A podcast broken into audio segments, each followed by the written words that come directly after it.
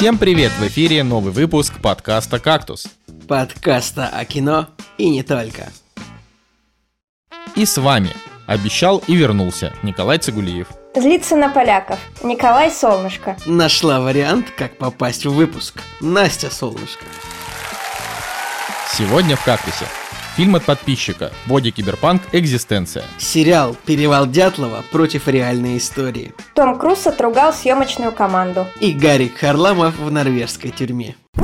Ну что, у нас событие, да? Со- событие а, которое никто не ждал, не гадал, а оно произошло. Анастасия, здравствуйте. Никогда такого не было, и вот опять. Здравствуйте. Здравствуйте. Как вы чувствуете себя по ту сторону по ту сторону микрофона. Э, я просто уже предвижу, сколько мне придется монтировать на своей записи. Вот, но пока достаточно уверена. Да, мы позвали сегодня Настю э, не просто так. Э, наш выпуск сегодня будет посвящен частично перевалу Дятлова. Мы даже сказали, что это будет как special. Ну, можно сказать, что это и будет special, потому что мы специально подготовились а, к тому, чтобы в этом выпуске обсудить, э, собственно, сериал, обсудить и так далее. А, но для того, чтобы разбавить чем-то этот выпуск еще, мы, конечно же, поговорим немножко про новости, немножко про кино и, и т.д. и т.п. Вот, ну и, соответственно, мне бы хотелось, прежде чем мы начнем, напомнить про то, что есть такая замечательная вещь, как Boosty. Это сервис, с помощью которого вы можете поддержать наш подкаст, а, подкинуть нам немножко баблишка, и мы можем даже посмотреть какое-нибудь кино на ваш выбор. Вот, и Николай Цигулиев не каждое кино согласится смотреть, вот это вот это, держите в голове.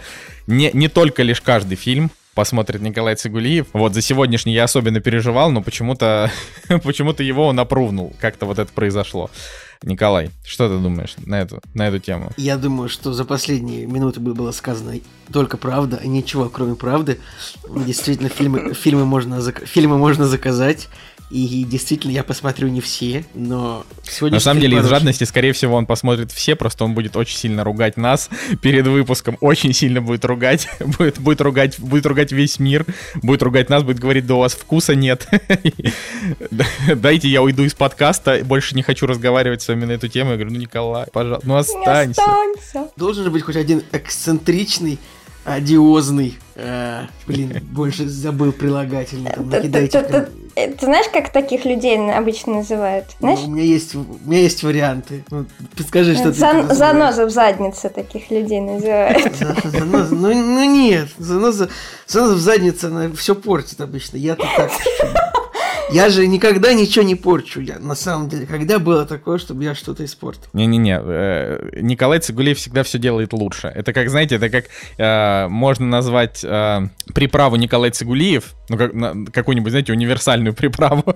типа, сказать, что если вы хотите приготовить курицу, попробуйте Николая Цигулиева, он сделает ее лучше. ну, типа, почему бы и нет. А рыба, рыба получится с моей приправой? Да. Да, это универсальная приправа. Хорошо, а в кофе добавить ее тоже можно? Можно? Да, прекрасно а, подойдет. Вот это хороший вопрос. Кстати, как, какой вкус должен быть у приправы, чтобы она подошла и для кофе, и для рыбы, и для мяса? Наверное, корицы, кардамон. Да, корицы, точно, точно, точно. Корица, кардамон, это можно. Ой, да. Бадьян. Ну что, Анастасия, раска... Анастасия, расскажи нам, э, как твое киношное ничего, э, как там вести с полей э, корейских дарам, а, что там смотрят по ту сторону интернета. По ту, по сторону, ту сторону нормальности. Э, ну, в общем-то, ты, блин, зря говоришь, я очень много кино смотрю. Я вот посмотрела Значит, э, все части э, Жоры Дворецкого, где он там падает сначала в Лондоне, потом там в Олимпе, еще где-то. Вот. Настя и... имеет в виду американского актера Джерарда Батлера, если кто не понял, и трилогию, а, да. боевик... трилогию боевиков Короче, про Белый дом и что-то там, я забыл название, честно говоря, продолжай, пожалуйста, сама, да. Вот, ну первая часть э, прям мне понравилась. Остальные уже отстойные, но первая была вот прям крутая. Мне понравилась. Еще я посмотрела, наконец, эффект Калибри с Дж- Джейсоном Стэттемом. Вот, мне тоже понравилось. Ну, в общем, так, ты, так я перевожу свои будни, я смотрю э, дурацкие боевики. Казалось бы, да, не, еще несколько лет назад ты проводила их за просмотром э, жен, женских, женских мелодрам или комедий, а теперь боевики. А, просто, понимаешь, я тогда не знала, что такое феминизм, и что я просто не обязана смотреть дурацкие мелодрамы. Вот. А теперь я как бы осознала себя свободным человеком, да, да нет, я, я по-прежнему смотрю дорамы, просто сейчас я пересматриваю старые, поэтому особо ничего интересного рассказать не могу. Ну что? Не выходит хороших новых дорам?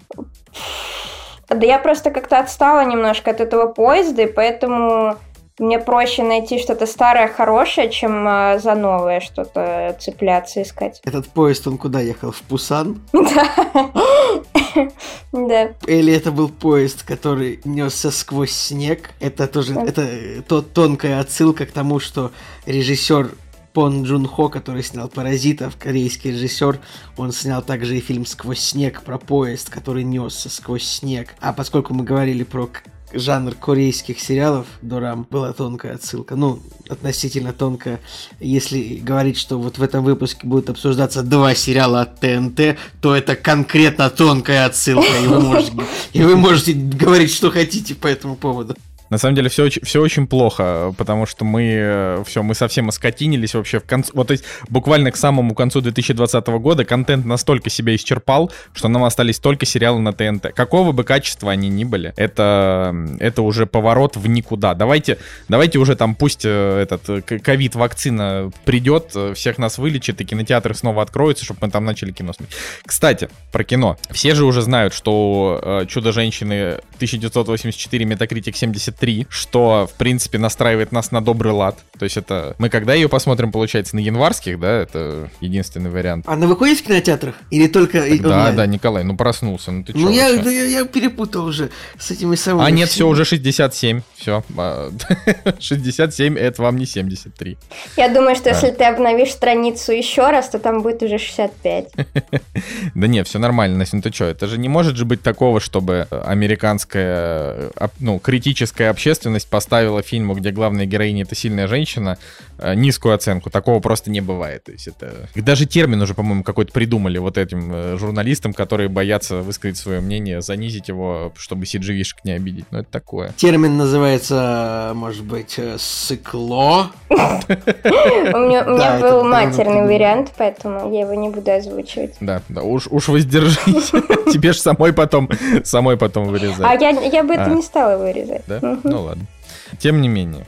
Э, Николай, а куда ты ездил? Ты вот э, бросил нас с Евгением в прошлом выпуске просто вероломно. Да ладно, а... вроде бы вроде неплохо пообщались. Конечно, я могу сказать, что я как бы вот вы там что-то Нолана ругали в целом. Ну, Женя прям так на Нолана э, заехал, типа, да ты чё, тебе там дают кино снимать, а ты вообще не уважаешь, не уважаешь начальство. Ну, тут я не знаю, имеет ли, имеет ли смысл мне сейчас полемизировать с Женей по этому поводу, раз его нет, да эта тема была в прошлом выпуске. Но я тут, конечно, за Нолана, потому что э, Дэнни Вильнев впрягся за Нолана тоже, том смысле, что, собственно, этот, весь скандал, что давайте быстренько, я просто мне должен сп сполемизировать с Женей, потому что я не согласен, было, меня не было. Ну, в комментариях писать это глупо.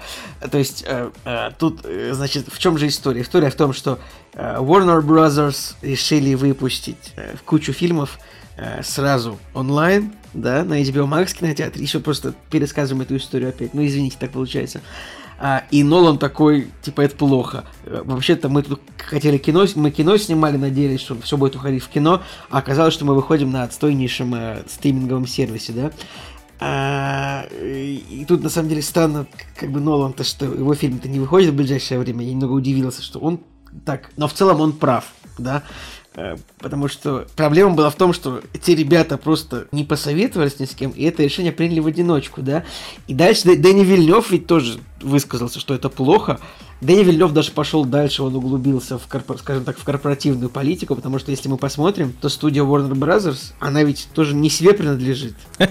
Студия Warner Brothers приходит к психотерапевту и говорит, доктор, я, сама себе, не, принадлежу. Так вот, студия Warner Brothers принадлежит э, конгломерату, в который входит, например, сотовый оператор AT&T, это как, ну, это мегафон, но американский, понимаете, да, AT&T, большая фирма, и э, как бы Дэни Вильнев обвиняет в том, что AT&T просто пускает фирмы в онлайн, чтобы увеличить свою капитализацию на бирже, Э, потому что сами они впали в большие долги. Ну, тут сложно сказать, потому что когда режиссеры начинают... Сложно сказать, насколько это правда, имеет ли э, смысл этому верить, потому что когда режиссеры начинают говорить на какие-то политические или внешнеполитические или корпоративно-финансовые истории, можно вспомнить э, интервью режиссера Юрия Быкова Дудю, где он на полном серьезе говорил, ну, американцы, они пришли в Сирию, у них же там, они же там нефть хотят. Ты такой, ну, может быть, это правда, но ты-то зачем об этом говоришь вообще? Но, но вы же говорите глупости, режиссер Юрий Быков.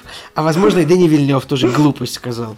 Поэтому, ну, в любом случае, я за Нолана. Как бы, это вот эта позиция, Женя, что тебе дают снимать кино, а ты такой тут не согласен с большими дядями, это неправильно. Потому что есть в мире кино таланты. Да, Николай, ты просто никогда да? не работал на начальника, и поэтому, ты, поэтому у тебя нет никакого уважения к старшим. Ну, а, хорошо, а ты никогда не работал не на начальника, и у тебя нет уважения к себе. Я могу также ответить, Не, ну я в как, целом как, тебе, как тебе такой тейк, Николай? А? Я, ну, это неправда. Это, это как бы, это, это, знаешь, это, это, это газлайтинг называется в нашем обществе, знаешь ли. Газлайтинг, а. газ, газгольдер, кибербуллинг, э, facesitting, все эти ТНТ, да? Все, все, все эти места. Так вот, э, вопрос был в чем? Почему я уехал? Куда я уехал, да? Вспомнили. Короче, Нолан красавчик, Вильнев красавчик, корпоративные черти э, плохие. Потому что Нолан у нас один, Вильнев у нас один. А этих чиновников, этих корпоративных, которые там сидят, бумажки перекладывают, штаны протирают на стульях, там что-то какие-то тупые решения это, э, выносят, их, их много, и всегда будет много. Ну ладно. Да нет, вот. знаешь, на самом деле, за то время, за то время, что прошло с этой новостью, уже, получается, больше недели, у меня а, но у меня только вот э, одна мысль возникла, что, конечно, там, но, ну, Нолан на самом деле он же там продолжил, потом еще вонять. Это отвратительно, что вот он так делает против все-таки своей студии, да, надо как-то вот их было бить а, не публично, на мой личный взгляд, а, ну, типа в его конкретно случае, потому что они ему все-таки дали выпустить фильм там в кинотеатры. А, но, конечно, э, они хоть творят и дичь. Я не знаю, у тебя, тоже, кажется, так, у тебя что... тоже такая позиция, типа, начальник разрешил. Ну что это нет, такое? Нет, нет, я о том, нет, я вообще о другом сейчас говорю. Я о том, что, ну, типа, я считаю, во-первых, что в публичном поле реально своих бить это правда не очень хорошо. А, вот. Это может быть и правда, но как бы Извини Причем меня, тут начальник? Они же ну, выпустили. Просто, как... ну, ну, Нолан, ну, Нолан точно так же высказался про то, чего он, скорее всего, ну, не очень-то и понимает плане того, ну откуда он знает, вот какое решение в нынешней ситуации будет более денежным, блин. Ну, история-то ровно такая же, как в Манке будет, что он пытается грызть руку, которая его кормит, а потом он будет жаловаться на то, что снимать не дают. И не дают, потому что денег нет. А денег нет, потому что, ну, типа, да выпендривались, ничего, не хотели ничего. на стримингах Уйдет, великие у, режиссеры выходить. У, уйдет Нолан в Дисней, и все будет нормально снимать. Ой, нет, если Дисней ему Disney... не даст ничего снимать. Дисней ему сразу, как только Нолан идет в Дисней, они сразу же дадут ему какую-нибудь супергероику и до свидания. Ну и прекрасно. А, а что, было плохо, что ли, когда он снимал Темного рыцаря? Я не понимаю. Нет, было прекрасно, только Темный рыцарь это как бы это R, да, а это, ну, типа а здесь кино. Ну смотри, я, короче, у меня нет позиции о том, что о том, что типа Нолан плохой. Я, конечно, считаю, говорю, что вот типа в публичном поле против э, против них нужно было, наверное, выступать, хотя бы разобравшись в ситуации. Николай, а в ситуации как бы не разобрался никто, в том числе сами ВБ. Темный ну, рыцарь. Есть, там же тема в том, что Темный рыцарь ПГ-13, пожалуйста. А, да, блин, Конечно. клево. Вот это классно. Все, Нолан красавчик. Но Все, смотри, закончили. А, просто история в том, что а, история в том, что а, они же сами как бы не то чтобы на 100% уверены в своем решении, они говорят, мы типа это там это решение на, на 21 год приносим, потому что нам нужно не терять бабло и чтобы фильмы не пылились на полках. Ну вот. Ну и как бы я, и вряд ли ими там движет э, какое-то вот это вот человечное отношение к людям, которые без контента сидят, вот это вряд ли. Э, скорее всего, они просто боятся, что если они слишком... Вот 21 год, да, давайте представим, что ковид не вылечит, и мы будем жить точно так же. Вот как живем сейчас, то есть все будет хреново, люди будут умирать, э, на улице улице особо выходить там будет не рекомендоваться. А, вот, и, соответственно, представим, что весь 21 год пройдет точно таким же образом, и в моем личном понимании а, это может закончиться тем, что, ну, короче, они вот сейчас держат на полках очень много, очень много блокбастеров и снимают, как бы, продолжают снимать дальше, да, на, на, на дальнейшие сетки, а, как это, прокатные.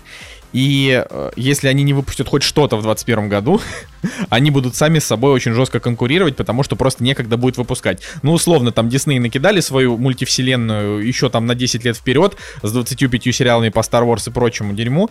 Э, и что, ну, и что вот из этого выйдет? Ну, как бы, это, то есть они, они будут внахлёст выпускать один на другой фильм. Дэнни Вильнев, например, да, тот же самый, он и так ни хрена бы в кинотеатрах не собрал, а, ну, то есть потому что он просто мало собирает в кинотеатрах.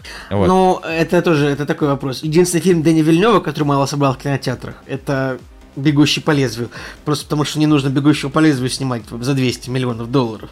А «Пленницы» и «Прибытие» это как собрали... Не нужно, на... это хороший фильм. А «Пленницы» и «Прибытие» это собрали нормально. Ну, и Дюна, ну, вряд ли она, конечно, соберет, но тут тоже вопрос э, скорее просто к тем, кто в это поверил. Это, ладно. Не, ну, Хорошо. слушай, знаешь, за это, за это тоже им, кстати, вот тоже огромное спасибо, что чуваки дают огромные бюджеты Вильневу на то, чтобы он снимал фильмы, которые войдут в историю, э, а не м, только в кассу. Ну, потому что объективно из, из марвеловской двадцатки ну, может быть, три фильма войдут в историю. Да, это вот от силы. Это если прям очень сильно... Там первые Мстители, последние Мстители и первый Железный Человек. Ну, вот я так думаю. А, потому что это было клево. А все остальное, ну, это просто такие фильмы для того, чтобы развлекать людей. Ну, то есть это чтобы, как бы, чтобы люди продолжили все время ходить в кинотеатр и регулярно что-то смотреть. А вот «Бегущий по лезвию», он вышел, его посмотрели любители кино и немножко тех, кто просто случайно забежал. Но зато фильм же, ну, реально крутой. Он там 9 из 10, да, он там графить визуально классный, по да настроению может, вообще. Да может даже и 10. Ну так ну, вот. может даже и 10. ну, понимаешь, я... а вот прикинь, не дали бы ему 200 миллионов долларов. Вот что бы он сделал? Ни хрена. А, так вот, куда же я уехал? У нас, э, у нас с товарищами внезапно возник план поехать на лыжах покататься куда-нибудь. Вот это на, на прошлой неделе в общем, я долго сидел ночью, смотрел горнолыжные курорты, которые располагаются на севере России, и понял, что на ту дату, которая была во время прошлого выпуска, все горнолыжные курорты еще закрыты. Ну, то есть, потому что снега не выпало. Глобальное потепление. No shit, это правда. А, снег еще не выпал, а там, где выпал, эти горнолыжные курорты находятся в городе, который закрыт для неместных. Ну, знаете, там, а, Мурманской области, Кировск, да, и туда было не въехать, то есть, получается, и не купить скипас. И поэтому мы поняли, что мы просто не сможем поехать на лыжи, хотя мы уже собрались на 85%, то есть я уже собрал все вещи, я уже достал лыжи, э, летом снарядил, достал ботинки, я уже такой, вот, все, будем кататься. И в итоге, ну, в итоге мы просто решили с товарищами собраться и поехать вот у нас наш общий друг построил там такое деревянное сооружение интересное э, в республике Карелия, в котором можно переночевать. Не совсем дом, но тоже интересно. Чум называется. Это не реклама, но я должен как-то рассказать, а что? А я не знаю. И мы поехали туда. Все получилось короче, просто буквально одну ночь, один день. Николай такой, так что, господа, бронируем на сайтике, пожалуйста, по ссылочке в описании. А, пишем да, Александру. Пишем, пишем, это самое там, нормально, 10 тысяч рублей ночь, ничего. Так вот, э, интересного, что можно сказать, потому что на прошлой неделе стояла очень хорошая погода, был солнечный день, и мы планировали, ну, приехать, заселиться, так само немножко вечерком выпить, проснуться и, очень, и утром рано пойти гулять. Но в итоге, э, честно, очень редко такое бывает, что мы что-то засиделись и выпили так много. Вот это, это редкий случай, и я не рад, я не горжусь этим. Мы выпили так много, что проснулись в час дня. Это очень плохо. Мы хотели проснуться в 9 утра. Проснулись а, все еще пьяные, небось. К- знаешь, конечно, с ужасно, с тяжелой головой, вообще с чугунной головой отвратительно было очень плохо. Просыпаюсь сразу три таблетки пенталгина внутрь, смотрю на часы, О-о-о. час дня.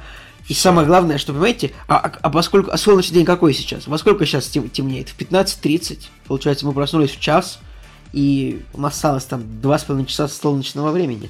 И мы пошли гулять там на тропу, и я в какой-то момент даже заблудился. И я такой думаю, так, перевал Дятлова, перевал Дятлова. Зато будет о чем рассказать. Ну, заблудился я так минут на 10. Но это не шутка, что очень легко заблудиться в полузимнем лесу.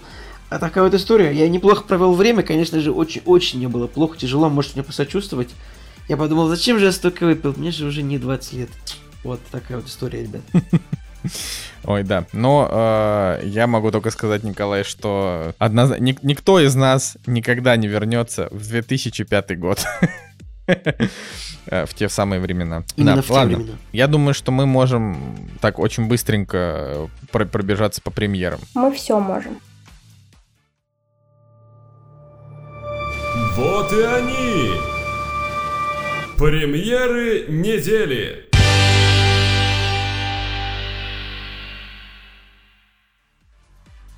Премьерный день 17 декабря 2020 года, и нас ждет э, стандартный ворох российского кино. Это, ну, так сказать, э, главный оплот, э, значит, того, что люди идут в кинотеатры сейчас. И главная премьера, мне кажется, не просто э, этой недели, но и всего 2020 года, это фильм «Реальные пацаны против зомби». Вот. Да, Николай там чуть не поперхнулся сейчас. А, а, а кстати, в чем проблема-то? На полутора тысячах экранов выходят «Реальные пацаны против зомби», так что можно ожидать вполне, что это будет, как говорит Николай, Солнышко, это будет хедбенгер нашего уикенда. Конечно. Видишь, я же, Николай, я, у меня прям тип, тип, тип, теплишечка по, по сердечку вообще расходится а, от того, что ты используешь мои э, неправильно, неправильные слова. Но а, я в любом случае могу так сказать, я не хочу кидать вот этого вот снобизма в сторону реальных пацанов, но, на мой взгляд, это паршивая хрень. А, поэтому, ну, своего зрителя она найдет, наверное, точно так же, как какая-нибудь непосредственно Каха, да, вот там вышедший пару недель назад. Наверное, как какой-нибудь. Ну, какой-нибудь. Ну, Каха, да, это, какой? Каха это мужское имя. Какой-нибудь, я так сказал, как какой-нибудь. Ты сказал какая-нибудь Каха. Николай, это у тебя просто, э, как это, ты как с хедбенгером просто слышишь неправильно. Вот. А, кстати, я на прошлой неделе говорил, что сейчас будет все слушатели, интересно... Сейчас все слушатели просто зафиксируйте, что 5 секунд назад Николай Солнышко сказал какая-нибудь каха. Какой? Какой-нибудь, я, я, я сказал. Не, у меня не могло быть такой галлюцинации. Сейчас будем отматывать. Все, давай. Точно так же, как какая-нибудь непосредственно каха. Все, все, поехал совсем там в своей в своем этом чуме. А, короче, Серебряные коньки вот вышли на прошлой неделе. Я говорил, что если у фильма будут хорошие оценки, то надо будет его смотреть. Вот э, у фильма 7,4 э, за неделю сформировалось, и я считаю, что это победа. Э, надо смотреть. Вот, э, идем дальше. На, вообще на этой неделе 5 русских фильмов. 5 целых 5 из 10, по-моему, премьер. Э, из 9 даже, 5. А, значит, и... Или все-таки из 10. вот, неважно. Значит, э, еще один фильм русский называется «Обратная связь». Это а, помните такой итальянский фильм «Идеальные незнакомцы», который почему-то всем очень сильно понравился? Который идет, наверное, до сих пор в кино каждый день. Да-да-да, самый популярный фильм в истории в русском прокате. Ну, это, ну, в общем, э, такое, неплохое кино, но, я просто не люблю вот эти темы измен, вот эти все а, мусолящиеся, поэтому он меня, в общем-то, не очень порадовал, я как-то гер герой, героем да там проникся. в «Идеальных незнакомцах» там был какой-то странный таксист, который там переспал чуть ли не со всеми женщинами на этой вечеринке, я подумал, ну, это бред какой-то, ну ладно. Нет, это, вот, это вот. же э, стандартный э, таксист, он э, владелец пяти бизнесов, и все женщины по нему с ума сходят. Ну вот. Это правда. Но видишь, Настя, а ты бы устояла перед таксистом, у которого есть бизнес? Мне кажется, что это ты в принципе знаешь, невозможно. Ты знаешь, меня тут недавно э, э, вез таксист, и он разговаривал по телефону со своими ну, коллегами. Поставщиками. Коллегами, я думаю, по цеху. И вот и он жаловался, что сейчас всех таксистов в Москве заставят оформлять ИП, чтобы они все были ИПшниками. Вот его это очень расстраивало. Я думаю, что ну по факту это теперь получается у каждого таксиста будет реально свой бизнес. Да. Вот. Это, блин, это правда, кстати. Ну и все, и теперь можно будет даже не врать людям. Это Блин, удача. Я думаю, что просто каждый таксист на самом деле должен разыгрывать эту историю, что ты когда садишься к нему, и он такой, ему звонит телефон, он такой, извините, я, я отвечу, мне тут по бизнесу звонят, и он отвечает, и, и ты такой, да, конечно. Он отвечает, он такой, да, что? А, по, а помещение там как? Сколько за метр говорят? А бухгалтерия что? А юристы? Как, О, так, а в прошлом когда месяце... будет 90, продавай, да. Продавай. А, а дебет, а в прошлом месяце мы погасили, а, а на второй точке что? А у замдиректора как, как, как что, что сказал? о, и это самое такое, да-да, извините, у меня бизнес, и типа вот такие фейковые разговоры, мне кажется, было бы интересно, если бы хоть какой-то таксист постарался хоть немного вложить в эту свою легенду, что он на самом деле бизнесмен, хоть, хоть что-то вроде, ну типа, у меня на самом деле бизнес. Нет, чувак, вот если бы ты хотя бы постарался, хотя бы, ну, из-за хотя бы изобразил бы телефонный разговор с, с, со своими контракторами, Э, подрядчиками и поставщиками, тогда мы бы тебе поверили. Контрагентами, да. Короче, короче, на этом можно сделать контент. В ТикТоке есть э, э, такие видео, типа, включи его, э, если ты хочешь, чтобы там твой парень тебя заревновал, и тебе как будто кто-то звонит, какой-то мужик, и что-то тебе говорит про то, что он там тебе iPhone купил. Ну, вот какой-то бредятина такая, но имитация. Короче, такого разговора. Я думаю, если такой контент сделать вот для таксистов, чтобы изобразить вот этот звонок, типа, включаешь при клиенте, они тебе такие, Петр Васильевич там, типа, ну, алюминий подвезли, что делать-то? такой, блин, ну, разгружайте, типа, что делать? Нормально. Да. Я, я на самом деле до сих пор вот не могу понять, по какой причине э, таксисты реально все говорят, что они без... То есть это ведь не шутка. Э, у меня, ну, то есть чаще всего таксисты это э, наши друзья там из Средней Азии, и они, ну, ничего такого не говорят, они просто молча везут. Там один мне пару недель назад, он мне рассказывал о том, что главное содержать машину в чистоте, э, ведь если чисто, чистая машина, то и в душе тоже чисто. Я ему, значит, сказал, что он огромный молодец, и э, поставил ему 5, и, и поставил ему еще медальку, потому что он был медаль, а, за, от, медаль за отвагу, потому что он ворвался в окоп и убил 15 нацистов э, в Орденнах, да? простите, вырвалось, продолжай. Короче, э, вот, но если тебя везет э, русский таксист, то, э, ну, даже не через одного, а типа 70% таксистов, они обязательно что-то про бизнес говорят. Это, это прям очень, очень распространено. Сейчас этого стало поменьше, но раньше это было просто вот каждая, каждая история. Ладно, вернемся к связи. Значит, вот э, был этот фильм э, «Идеальные незнакомцы», и буквально, там, не знаю, 5 стран сняли свои версии этого фильма, и Россия тоже не осталась в стороне. Она сняла сняла фильм «Громкая связь». В 2018 году он вышел, а, собрал что-то там 8 миллионов долларов, и вот ему решили снять сиквел. То есть это вот а, нигде больше сиквел ему не сняли, потому что ну, нафига как бы это надо, это законченная история, а в России решили снять с теми же актерами и так далее. А кто-нибудь смотрел первую часть из нас? Я не помню. Nope. Николай, ты тоже, да? Нет, да? Нет, не смотрел. Ну вы там это в комментариях пишите или в чатике в нашем э, секретном, э, в который, кстати, можно зайти по ссылке из группы в Телеграм. Кстати, вступайте в секретный чат. Только сейчас вот, если что, я вам не говорил об этом, но действительно первое правило э, секретного кактус чата вступи сам и расскажи всем. Да, для того, чтобы это сделать, нужно из э, телеграм-канала Кактуса перейти в любой комментарий и там вступить. В общем, это... Это так работает. Значит, э, если я не ошибаюсь. Ты Значит, вот ошибаешься, фильм обратно... Николай. Это работает как не ты так. Не ошибаюсь? А когда как? ты открываешь э, комментарии, там нет ничего, потому что все обсуждают новости в чатике. А, не, блин, ну там есть какая-то... Вообще есть еще секретная ссылка, которая каким где-то вот ходит, и люди до сих пор иногда по ссылке вступают. Я, Ладно, говоря, напишите любому, любому человеку в личке, э, из, как, из подкаста любому человеку в любой соцсети, там, по телефону позвоните, он вам наговорит ссылку, ничего страшного. Поможем всем вступить в чат. Я думаю, что э, если возникнут какие-то сложности, но мы вроде люди все диджитальные, понимаем, как что работает, но если вы не сможете войти в чат, э, напишите в комментариях к любому посту, как попасть в ваш, в ваш чат, и мы вам все покажем. Короче. Да, и Николаю Солнышко в личку кораблей накидайте обязательно. Не, нет, кораблей мне в личку, пожалуйста, кидать не надо. Лучше Николаю Цигулиеву фотоаппаратов, потому что Николай очень... Николай ждет заказов на съемочку. Вот э, вместо заказа можете накидать ему фотоаппаратов, ему может быть приятно. Ну, или заказать съемочку. Короче, э, режиссер у нас Алексей Нужный у фильма «Обратная связь». Ну, правда, ну, ребят, ну, соберитесь. Хороший режиссер. Снял фильм «Я худею». Нужный. Нужный. Человек такой везде пригодится. Я считаю, не, не может быть такой ситуации, что Алексей Нужный войдет в какое-нибудь помещение, ему скажут, вы нам тут мешаете. Вы нам тут не нужный. Да, ну, в общем, а, ну сценарий там, смотрите, написал... Ирина Горбачева, Барат сыграют. Ну, короче, да, сценарий написали пацаны из э, квартета И. Горбачева, как и в первой части, играет тоже здесь. Я так скажу, вот если кто-нибудь из нашего чата реально смотрел там первый фильм, расскажите, вот потому что, например, э, из нашего же чата я узнал, что «Неадекватные люди 2» — это такое больше грустное кино, э, где Роман Каримов там поменял, э, поменял стилистику, если первая часть это больше комедия, вторая это вот больше драма. И я принял для себя решение, что пока я такое кино смотреть не хочу, но когда-нибудь, может, гляну. А, вот, проделайте, господа, то же самое с громкой и обратной связью, расскажите, может, кому-то будет полезно.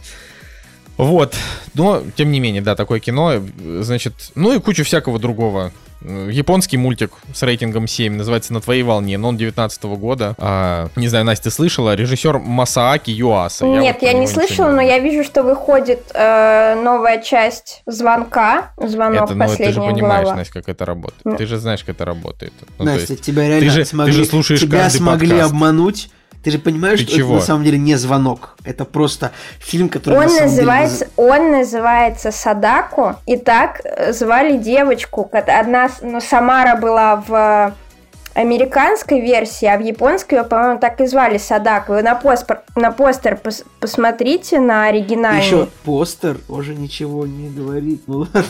Ну, в смысле, на оригинальный. Подожди, то есть ты хочешь сказать... Стой, вот ты сейчас хочешь сказать, что этот фильм, это прям э, лор, да? То есть это вот э, не просто э, паразитирование, а настоящее Садако. Ну, просто смотрите, у него в, при, в этих в приквелах стоят звон, звонки, которые 90 как какого-то года. Ну вот, и «Звонок 2». Ну, кстати, что... смотрите, а режиссером у нас тут Хидео Наката. Ладно, действительно, это правда, Николай, можешь себе представить, это правда настоящий звонок. А я уже Нифига просто, себе. ну я уже не верил, что, что, то есть это реально настоящий звонок, а не просто фильм, который, ну, назвали так прокатчики, потому что это именно тот прокатчик кинологистика, который один из тех прокатчиков, которые постоянно называют фильмы типа пункт назначения аквапарк, хотя на самом деле фильм называется там э, просто, не знаю, убийство. Происшествие. Смерть в аквапарке. Как бы, да, но это реальный звонок, как бы, чё. Там фильм называется называется «Черная мантия», а его там называют «Проклятие монахини». Там мантия тьмы. Ну, просто такие. Ладно, а, не ищите, пожалуйста, такого фильма нет. А, это, это, я бы сказал, что это интересно, но что-то я смотрю, у него с оценочками это дела уже не очень хорошо. На MDB там 4,2. А кинокритика его отругала. Наверное, Хидео Наката зря вернулся к этой истории. Ну и вообще, что можно нового сказать про звонок? То есть это достаточно было одного фильма, Слушай, ну, блин, там достаточно интересная история в плане того, что ну, вот в, в плане предыстории вот этой девочки, там же прям реально очень много чего было рассказано в, в нулевом звонке и во втором звонке. Так что, блин, ну, и, и тут еще в э, приквелах указано проклятие, так что, возможно, они как-то объединяют эти вселенные. Фильмом на 4 из 10. Ну, как бы, наверное, но что-то я сомневаюсь, а тут есть еще фильм 2016 года «Проклятие противостояние», в котором э, сражаются... Э, да, проклятые противостояние, в котором, видимо, сражаются девочки одна из которой из колодца, из звонка, и другая, которая, э, которая из фильма «Проклятие», которая с волосами там, знаете? Девочка из звонка, она из колодца или из телевизора? Я просто, я честно, я не смотрел ни одну часть звонка, я, я только Подожди, смотрел... как это? Ну, а, Николай, а, да я не посмотри люблю... звонок. Я ужастики-то не люблю. Да он вообще. не страшный, он напряженный. Он как Silent Hill. Ну, то есть он такой... Silent Hill О... я тоже не смотрю. Ну, он тоже не страшный. Ну, он такой, на самом деле, он даже... Ну, короче... Сейчас скажешь, ну, Silent Hill, ну, он тоже напишет, но он как Resident Evil. Я такой, да я тоже не смотрю. Нет, Resident Evil я, конечно, смотрел все части.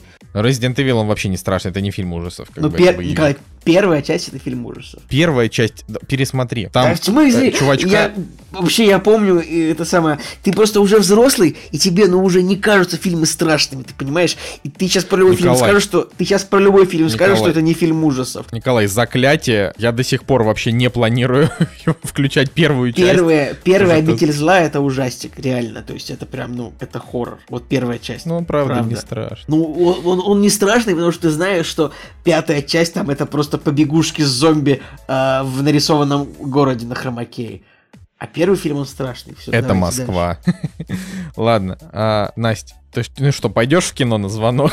Побегу. На самом деле, блин, я очень боюсь оригинального фильма «Звонок», и до сих пор меня немножко так перетряхивает, когда я мимо колодцев прохожу, поэтому я не пойду в кино, но, возможно, когда-нибудь я возьму себя на слабо и устрою себе марафон по звонку, вот, и на этом Настя кончится, честно говоря, мне кажется. Да, поэтому не надо, пожалуйста, этого делать, нам с тобой еще жить. А я думаю, ну, в общем, нечего особенно больше обсуждать. Вот есть еще, да, замечательно, это вот просто чисто ради Николая.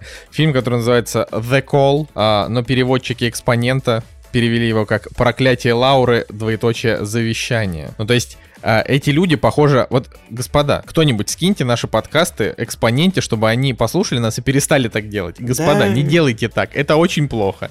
Назовите его the call, ну, типа, по- по-русски, там, не знаю, звонок, вызов, да, и это будет ровно та же хрень. Люди не пойдут на проклятие Лауры завещание, да потому что никому это не интересно. А вот подождите, еще сентенция выходит. Мне кажется, это может найти э, своего зрителя про Варлама Шаламова. А, это, это выглядит хорошо, а, но слишком грустно, вот так я скажу. Не, Наверное, я, сейчас я согласна, времена. что это слишком грустно, но, блин, мне, мне кажется, что это может быть э, достойный фильм. Ну, тут есть, например, инте- интересная знаю. премьера, э, которая называется «Про Лёлю и Миньку». Э, непонятно, что, что это вообще будет, какой там будет у фильма по итогу рейтинг, но Лёля и Минька — это, если кто-то, может быть, помнит, был такой писатель Михаил Зощенко. Был, вот. помню, и, конечно, был. Да, и у Зощенко были такие коротенькие миниатюры про брата и сестру э, там, и, и, из вот тех лет. Да, он рассказывал там про детство, про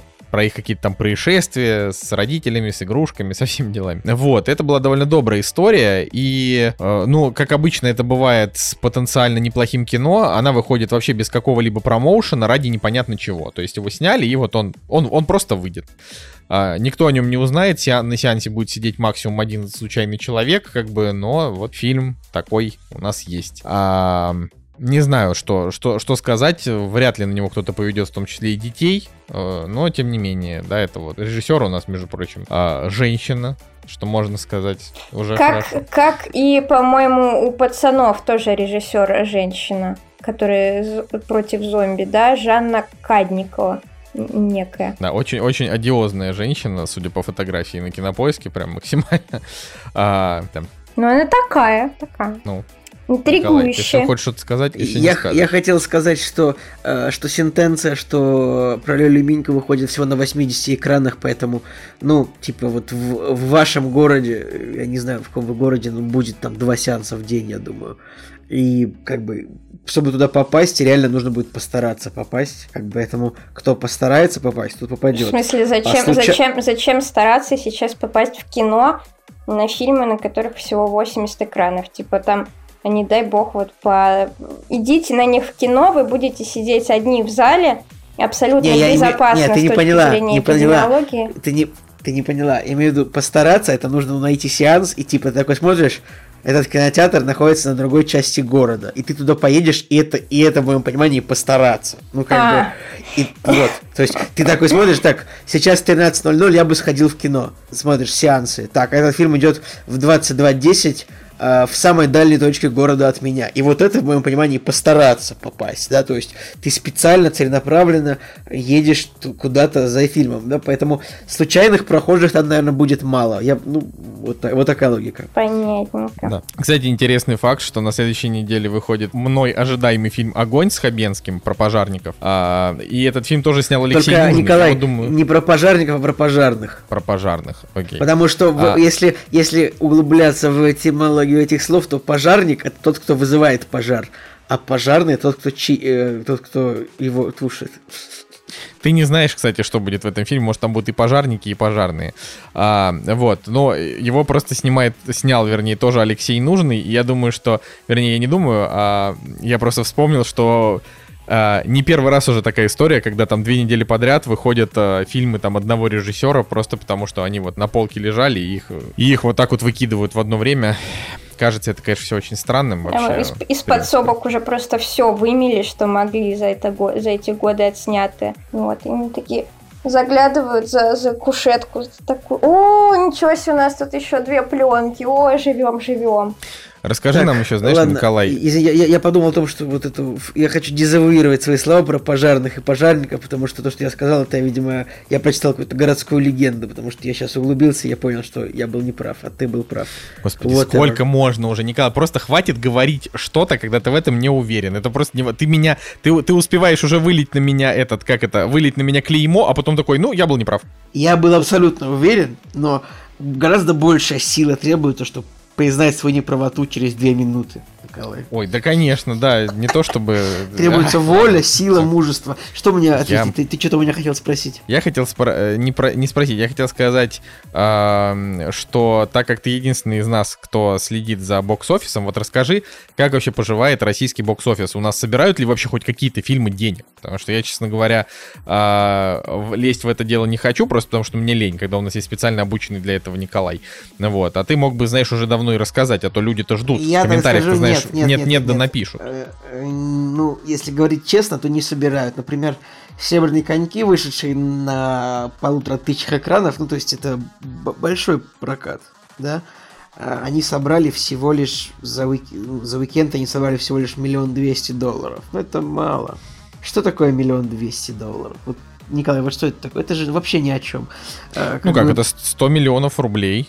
Э, это неплохо для, для, для, для сейчас, вот так я, я просто, я уже немножко, я даже потерялся, вот, я так думаю, так, подождите, но миллион двести, это правда, с другой стороны, это 100 миллионов рублей. Можно ли считать, что фильм что-то собрал в этом смысле? Давайте посмотрим, ну вот, сколько там бюджет «Серебряных коньков» э, стоит, 500 миллионов рублей, наверное, я даже не знаю. Так, значит, друзья, они не раскрывают нам свой бюджет, но ну вот непосредственно Каха собрал денег, да? Э, я сейчас смотрю, всего непосредственно Кахи вот непосредственно Каха собрал 7 миллионов долларов. Это, ну, много. Как бы подозреваю, что у фильма даже миллиона бюджета не было.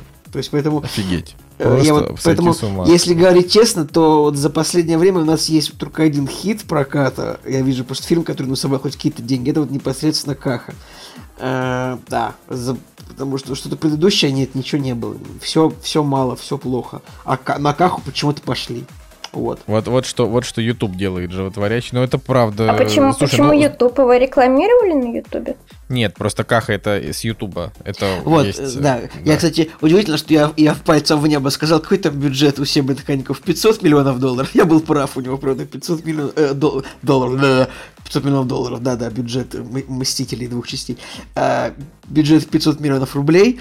Ну, если вот за уикенд фильм собрал 100, ну, наверное, по-хорошему фильму, чтобы окупиться, ему нужно собрать, не знаю, миллиард. Ну, наверное, не миллиард, потому что там дальше будут какие-нибудь там продажи прав на телек, там перемонтаж фильма в сериал, поэтому, наверное, 500 миллионов, если, один к одному зайдет, наверное, было, было, можно считать успехом, но вот так вот, если он собрал за уикенд миллион двести, то дальше соберет, ну, еще 800 тысяч, ну, еще 500. Ну, короче, пол бюджета соберет фильм, но это мало, конечно, поэтому нет. Конечно, это не, не кассовый хит.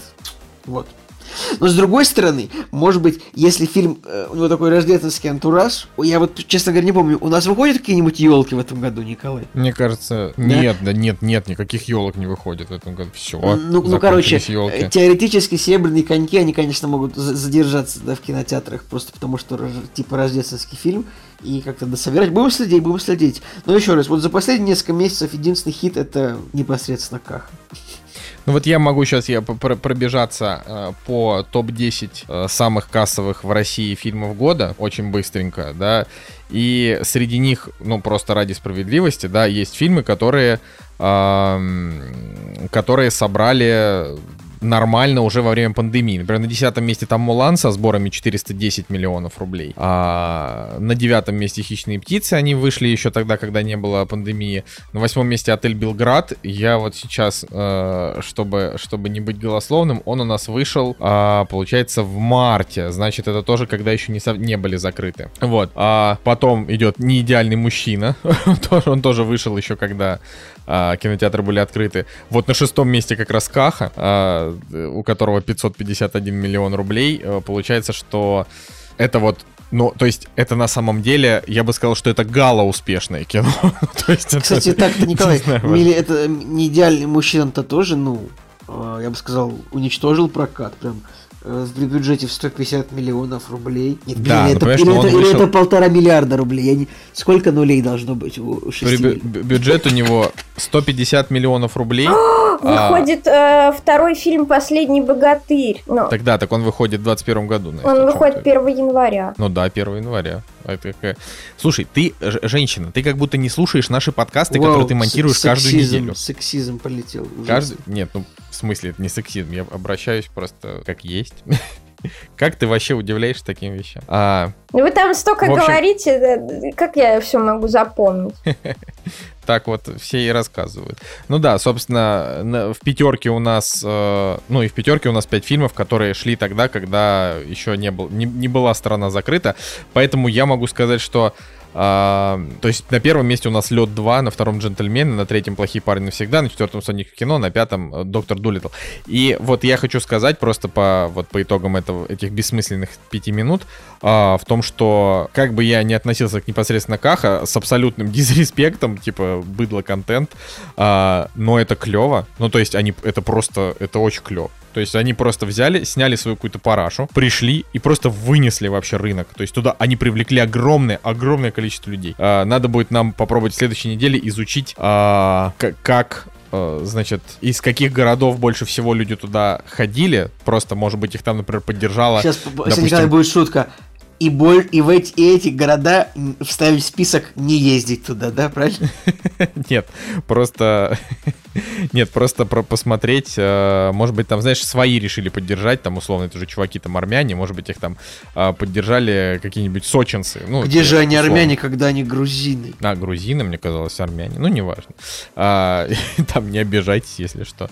Подождите, а, а фами фамилии как будто, как будто армянские. Ну, э, там, кор- короче, это, я думаю, там все так, есть. Николай, опять, что... опять, ты, опять ты вырываешься, да, вот со своими этими, да, они там это, не это, а оказывается, что я Короче, так, э, смотрите внимательно. Каха и Серго это, это персонажи фильма, это грузинские имена. То есть, ну, то есть, даже если они армяне, они играют грузинов. Я не знаю, как это работает у них, черт побери. Правда в производстве больше армян? Какого черта вообще в этом должен разбираться? Блин, почему вы, почему вы вас зовут по-армянски по-настоящему, а вы грузинов играете? Как это работает? Ладно, давайте, давайте уже к интересному, да, пойдем, закончим с кассовыми сборами и всеми этими раскладами и двинемся дальше. Но вы там что-то пишите тоже в комментариях, э, что-нибудь рассказывайте. Вот, хватит, э, хватит обсуждать э, старое кино, обсуждайте актуальное вообще, обсуждайте подкаст. Вот э, надо, мы хотим, мы хотим послушать ваше мнение про наш подкаст в том числе. Кактус, подкаст о кино и не только. Да, друзья, ну что же, постоянная рубрика «Фильм от подписчика». А в этот раз фильм заказал тоже наш э, давний и хорошо поддерживающий нас подписчик Максим Баранник. Спасибо огромное. А, а фильм... Там на самом деле была история с тем, что Максим Баранник нам дал на выбор просто несколько фильмов, и там был один из фильмов с Дензелом Вашингтоном. А, в общем, там было несколько картин, и мы подумали о том, что надо выбрать что-то наиболее необычное, и остановились на экзистенции, хоть и не самые высокие оценки из того, что нам предоставили. Вот, э, спасибо, Максим, да, Николай, продолжай. Да, было, правда, много фильмов, и как бы, ну, выбрали вот такой фильм, который показался каким-то таким наиболее экстравагантным во всех смыслах. А, фильм «Экзистенция», довольно любопытно, это фильм режиссера Дэвида Кроненберга. Э, Дэвид Кроненберг, он, наверное, вот известен русскому зрителю, я думаю, мне кажется, больше всего фильмом «Муха». В 80-х uh-huh. годах был такой ужастик отвратительный, который тоже я смотрел в детстве, и я думаю, многие люди смотрели его в детстве, и они, ну, не очень довольны, потому что фильм, ну, он страшный, и такой, он страшный, безысходный, противный. И это фильм о том, как Джефф Голдблюм Э, ученый э, там, изобретает телепортацию, э, и, в общем, он там строит телепортирующий прибор, и так получается, что в телепортирующий прибор залетает муха, и ученый Джефф Голдблюм начинает превращаться в муху. И это все отвратительно выглядит превращение.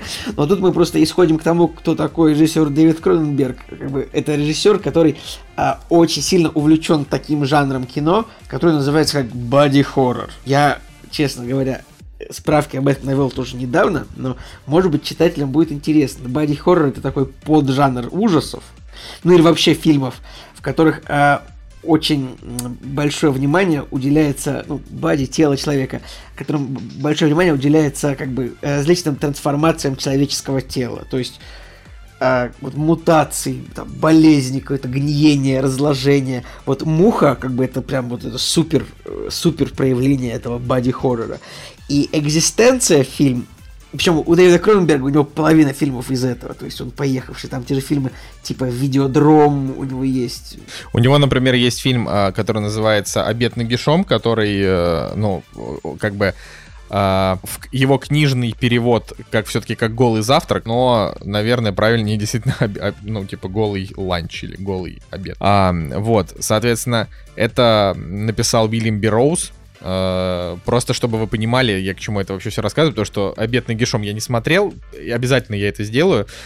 А, Уильям Берроуз — это американский писатель, который бахал героин а, что-то в районе 60 лет э, своей жизни или 40, я не знаю. Ну, в общем, он большую часть жизни он бахал героин, он убил свою собственную жену, он не сел за это в тюрьму, он написал абсолютно наркоманскую, поехавшую книгу, и вот Кроненберг, он ее экранизировал. То есть человек а, выбрал м, своим авторским стилем снимать всякую непонятную э, такую вот э, мега-дичь. Да-да, причем все, почти все фильмы Кроненберга, они именно про какие-то такие вот кринжовые ужасы, которые происходят с человеческим телом. А вот, мы как раз когда смотрели, я Коля говорила, ну, я не знала про этот бади хоррор, я ему говорю, видимо, у него все такие фильмы, они очень физиологичные, то есть они все строятся вокруг каких-то э, трансформаций с плотью. Именно так. И что касается экзистенции, сейчас мы скоро пойдем к сюжету, но в двух словах скажу, что этот фильм это, нужно сказать честно, это наименьший боди-хоррор. То есть тут есть эти моменты, да, но здесь в целом фильм, он больше про сознание, чем про тело.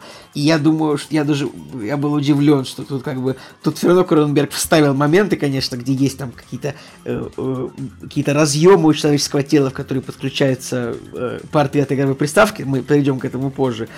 Но этот фильм, он как бы немножечко не про, не про, даже не про человеческое тело, тут больше каких-то странных организмов. Вот, такой вот э, фильм. И сейчас я тоже, я в двух словах расскажу про сюжет.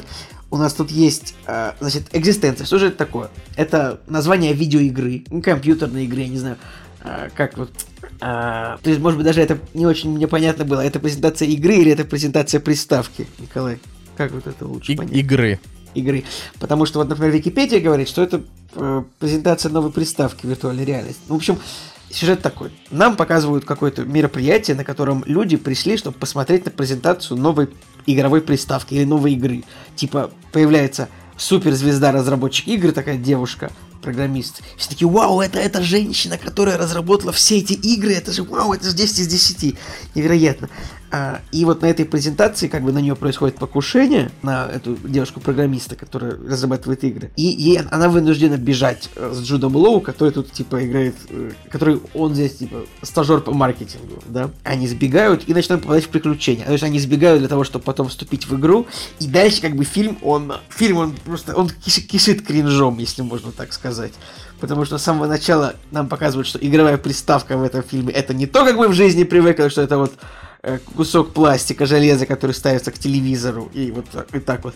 Тут игровая приставка это живое какое-то полурыбное существо, такое похожее на человеческий эмбрион, но на самом деле это рыба с измененным ДНК, который подключается к человеческому телу через э, внешний порт в человеческом теле.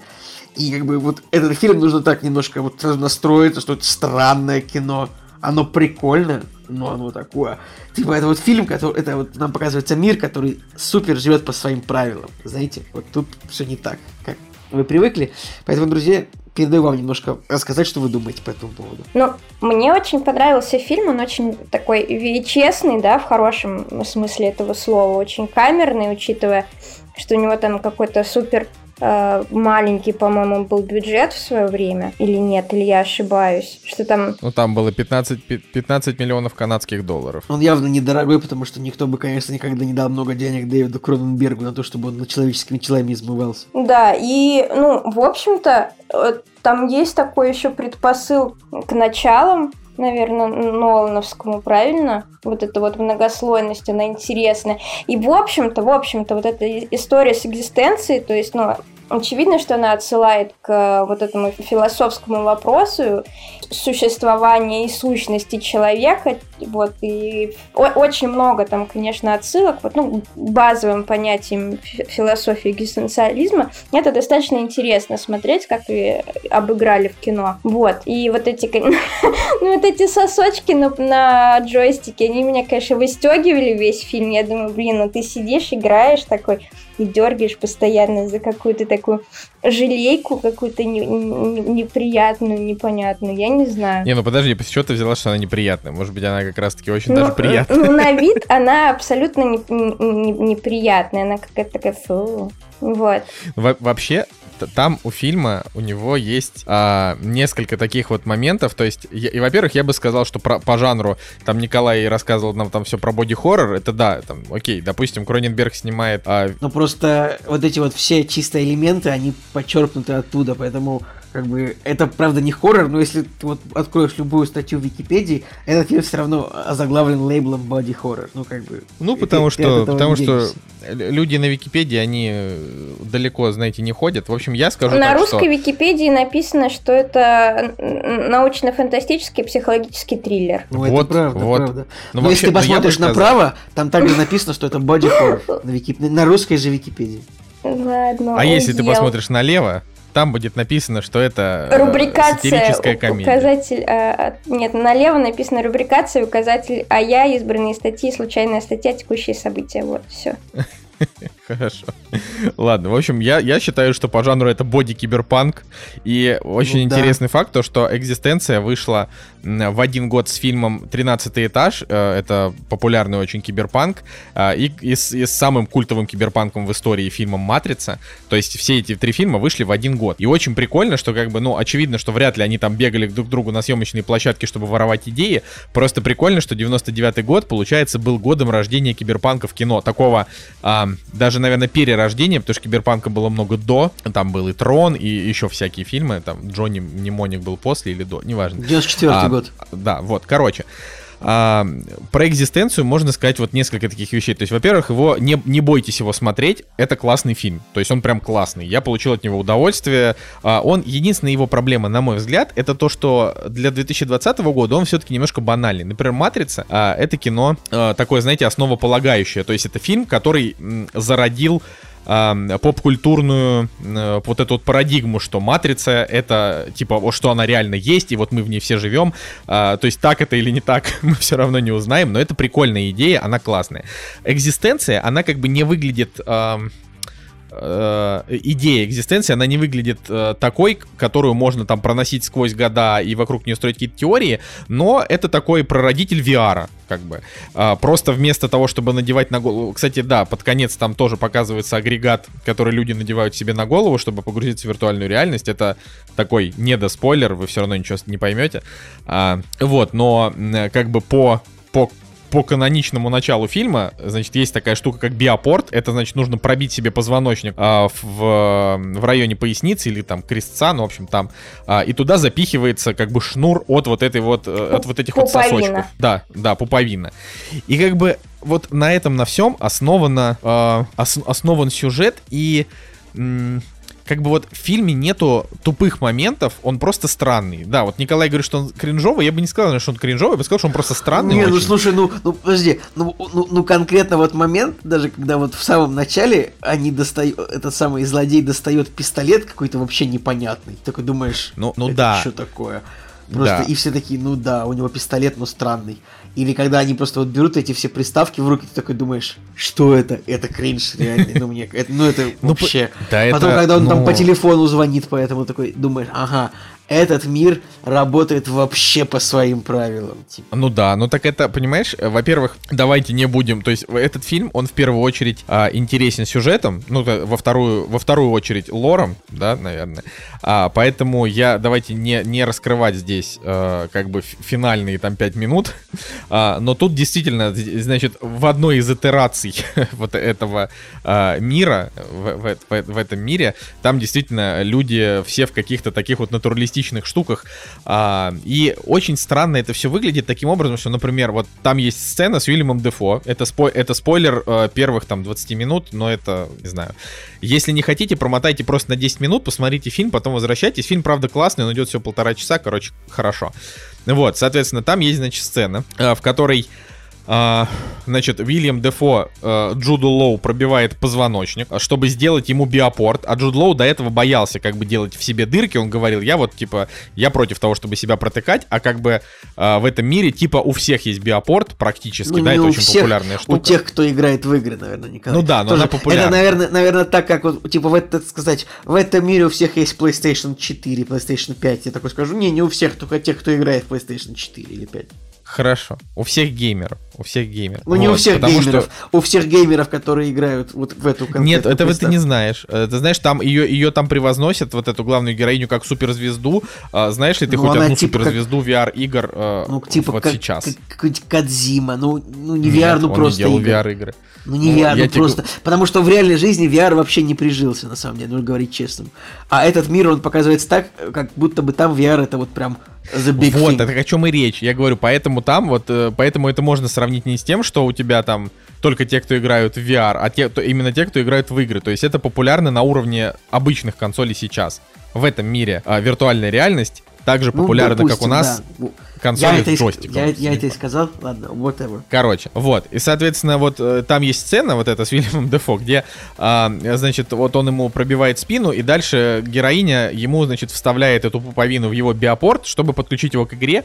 Но тут биопорт как бы сбоит, э, буквально там что-то какие-то искры разлетаются, и она говорит, блин, ты там повредил, короче, э, какой-то чип, он взорвался, у меня больше не было никаких вариантов, это единственный экземпляр игры.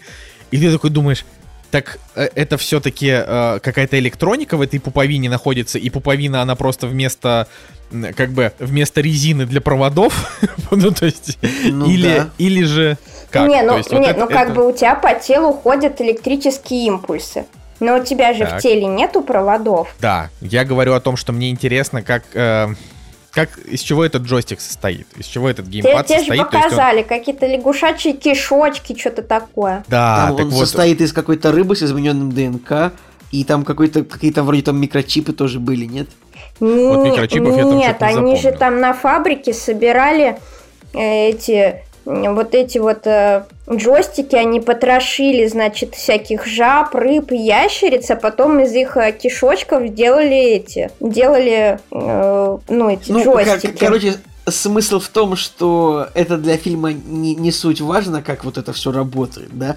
Подожди, Настя, подожди. Стоп, Николай. То есть вот эта фабрика по, э, по разбору жаб, она была для того, чтобы из них потом делать джойстики? Да. А, я вообще... Вот это еще круче. А я даже это как-то не, не осознал. Это клево. Это классно. Ну вот то, что Николай называет э, словом кринж, ну вот там реально такая история, что, э, ну типа, главную героиню пришли убивать э, пистолетом как бы не металлическим, да, а это был пистолет, сделанный полностью из органических материалов, поэтому его металлодетекторы пропустили, а стреляет он вместо пуль например, зубами человеческими, на одном из которых там даже кариес был. И поэтому, конечно, вот таких моментов в фильме, ну, их там минут, наверное, на 15, то есть там вот этих всяких кишочек, там вот этого, э, когда там главный герой ест какую-то там противную лягушку, ну, вот есть, короче, такие истории. Э, я вот э, в этот момент, я подумал, что Николай этот фильм завернет точно так же, как он завернул э, повара, вора, жену, любовника, вот этот фильм. А, но почему-то Николай его, значит, запрувил. Блин, тут интересные правила игры. А, тут, ну да, интересный сюжет, как бы мне понравилось. Это, блин, этот фильм, он прикольный тем, что тут бы, как бы, хорошо бы, он правда похож на начало, это, э, тем, что вот тут нужно как бы следить и угадывать, где у нас реальная жизнь, а где у нас игра. И тут это тоже это не везде очевидно. Где-то интересно вот как бы наблюдать за какими-то этими самыми моментами, потому что вот я даже посмотрел парочку англоязычных обзоров, потому что в русском ютубе вообще нету ничего про экзистенцию, как ни странно, не интересен этот фильм почти. Э, ну, есть там какое-то одно видео. Но, в общем, в англоязычных обзорах, в принципе, все попало. Как бы, не то, чтобы фильм был, не то, чтобы фильм было что-то непонятное, как бы он такой, он не супер Он на самом деле максимально понятный. Да, он, он максимально, он максимально понятный, но как бы все равно там, когда какие-то обзорчики на что-то обращают внимание, это все равно становится тебе такой, ага, да, вот это. Тем более ты, Николай, вообще не выкупил то, что на лягушачьей ферме они делали э, приставки, да, поэтому, ну, какие-то такие моменты все равно нужно иногда, может быть, даже и прояснить. А, окей. Ты вот Давай, заметил, Николай, Николай, ты, ты заметил, что вот они куда не приезжают, там а каждое место вот называется просто типа газ стейшн, да, да, да, да, Sky Club. Да, да, да. Вот, ну, чай, вот, чайный вот, ресторан, да. Ну как, как, как в играх, типа им ну, говорит, да, идите да, в китайский да, ресторан, и он такой идет, да, и там ресторан. написано китайский ресторан. Э, типа я еще в моменте, они едут, едут в начале фильма, и женщина говорит Джо она говорит, слушай, ну нам нужно поехать на Country Gas Station, типа нам нужно поехать на загородную заправочную станцию, и там тебя пробьют, и там тебя пробьют, пробьют биопорт. Я такой думаю, ну как бы она просто так сказала эту фразу, загор...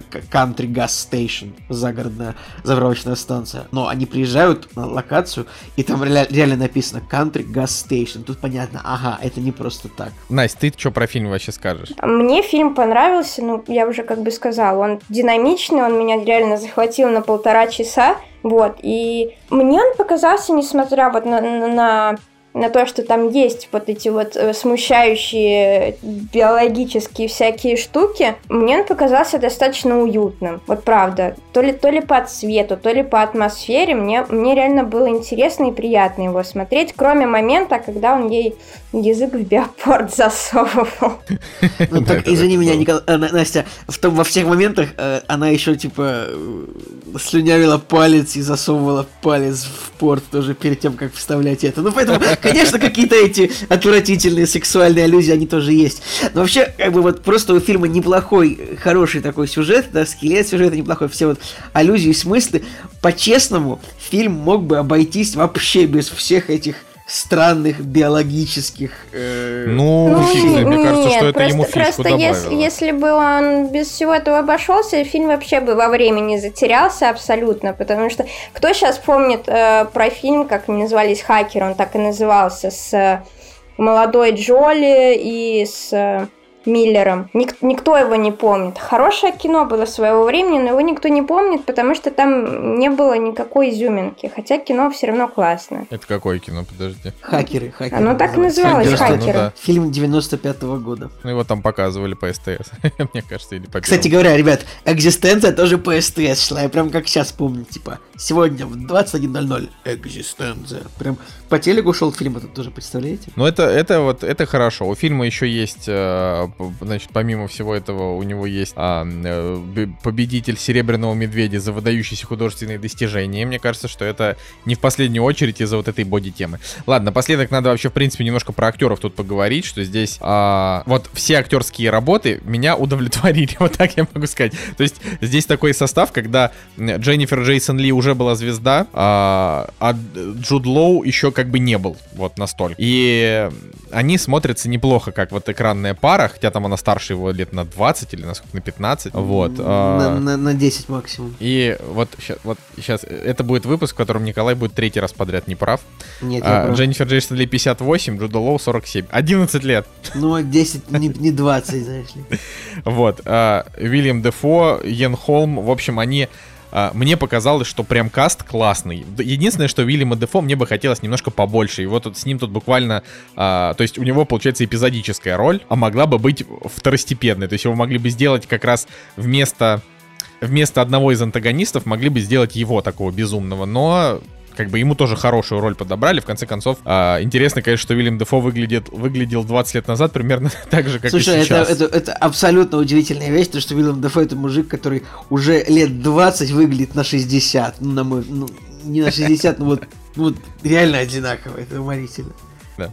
Вот, но э, подытожив, э, хороший фильм надо смотреть. Э, спасибо за совет, спасибо за поддержку. Да, Не друзья. останавливайтесь, господа. Да. Обязательно смотрим. Нас да. Обязательно смотрим в оригинале, потому что я на минут на 10, мне нужно было, э, в общем, на 10 минут включил русскую озвучку, и тоже русская озвучка, которая есть э, вот в, в доступе, это либо э, мы планируем запускать новую игру, она называется Экзистенция, говорят неразборчиво, либо вот такая вот озвучка, либо озвучка, которая полностью абсолютно врет, как бы вот э, просто говорят не то элементарно, то, что фильм происходит. Поэтому, друзья, только субтитры и оригинал. Вот. А мы как смотрели, Коль? В оригинале мы смотрели. Да? С субтитрами, да. Да мы уже просто, мы настолько сильно углубились а, в, в, в, оригина, в оригинал, что мы уже как бы забываем, как мы смотрим. Кстати, вот я хочу немножко это, это, конечно, будет опять, опять немножко киберпанка э, игры, но я не могу не сказать. А, вот в киберпанке 2077 я рассказывал, по-моему, в прошлом выпуске, что там,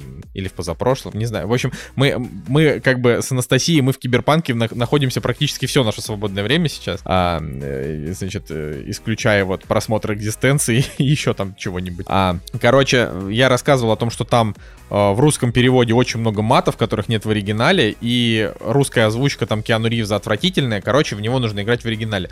Но из-за вот этого невероятно мерзотного количества багов, а знаешь, Николай, что там происходит постоянно? Вот то, что бесит, просто больше всего, больше, больше всех багов бесит. То, что э, ты выставляешь в игре настройки, типа там субтитры большого размера, а, английский язык, включенный HDR и там Uh, ну, там, кастомные настройки видео, чтобы, чтобы игра выглядела не убого. Ты, значит, это делаешь, на следующий раз ты включаешь игру, все обнуляется, он вообще не запоминает твои Николай, настройки. я принял решение, что я, может быть, вот на самом деле отзывы в целом больше негативные даже, чем позитивные.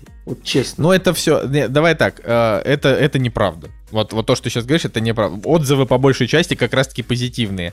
Но очень много негативного гона по делу, максимально по делу. Э, то, что чуваки просто выпустили игру как бы сырой э, на консоли и не до конца доделанной с кучей багов на ПК. Ну, то есть через, типа, через год это станет культовой игрой и все. То есть, на, как, на самом деле, будут... вот я с, с Колей и Солнышко согласна по поводу качества игры. То есть, ну, если бы не было такого количества багов, к, ним, к, к игре было бы минимальное количество вопросов сейчас, потому что она, да. она вот ровно то же самое, что, что был Ведьмак в свое время. Абсолютно.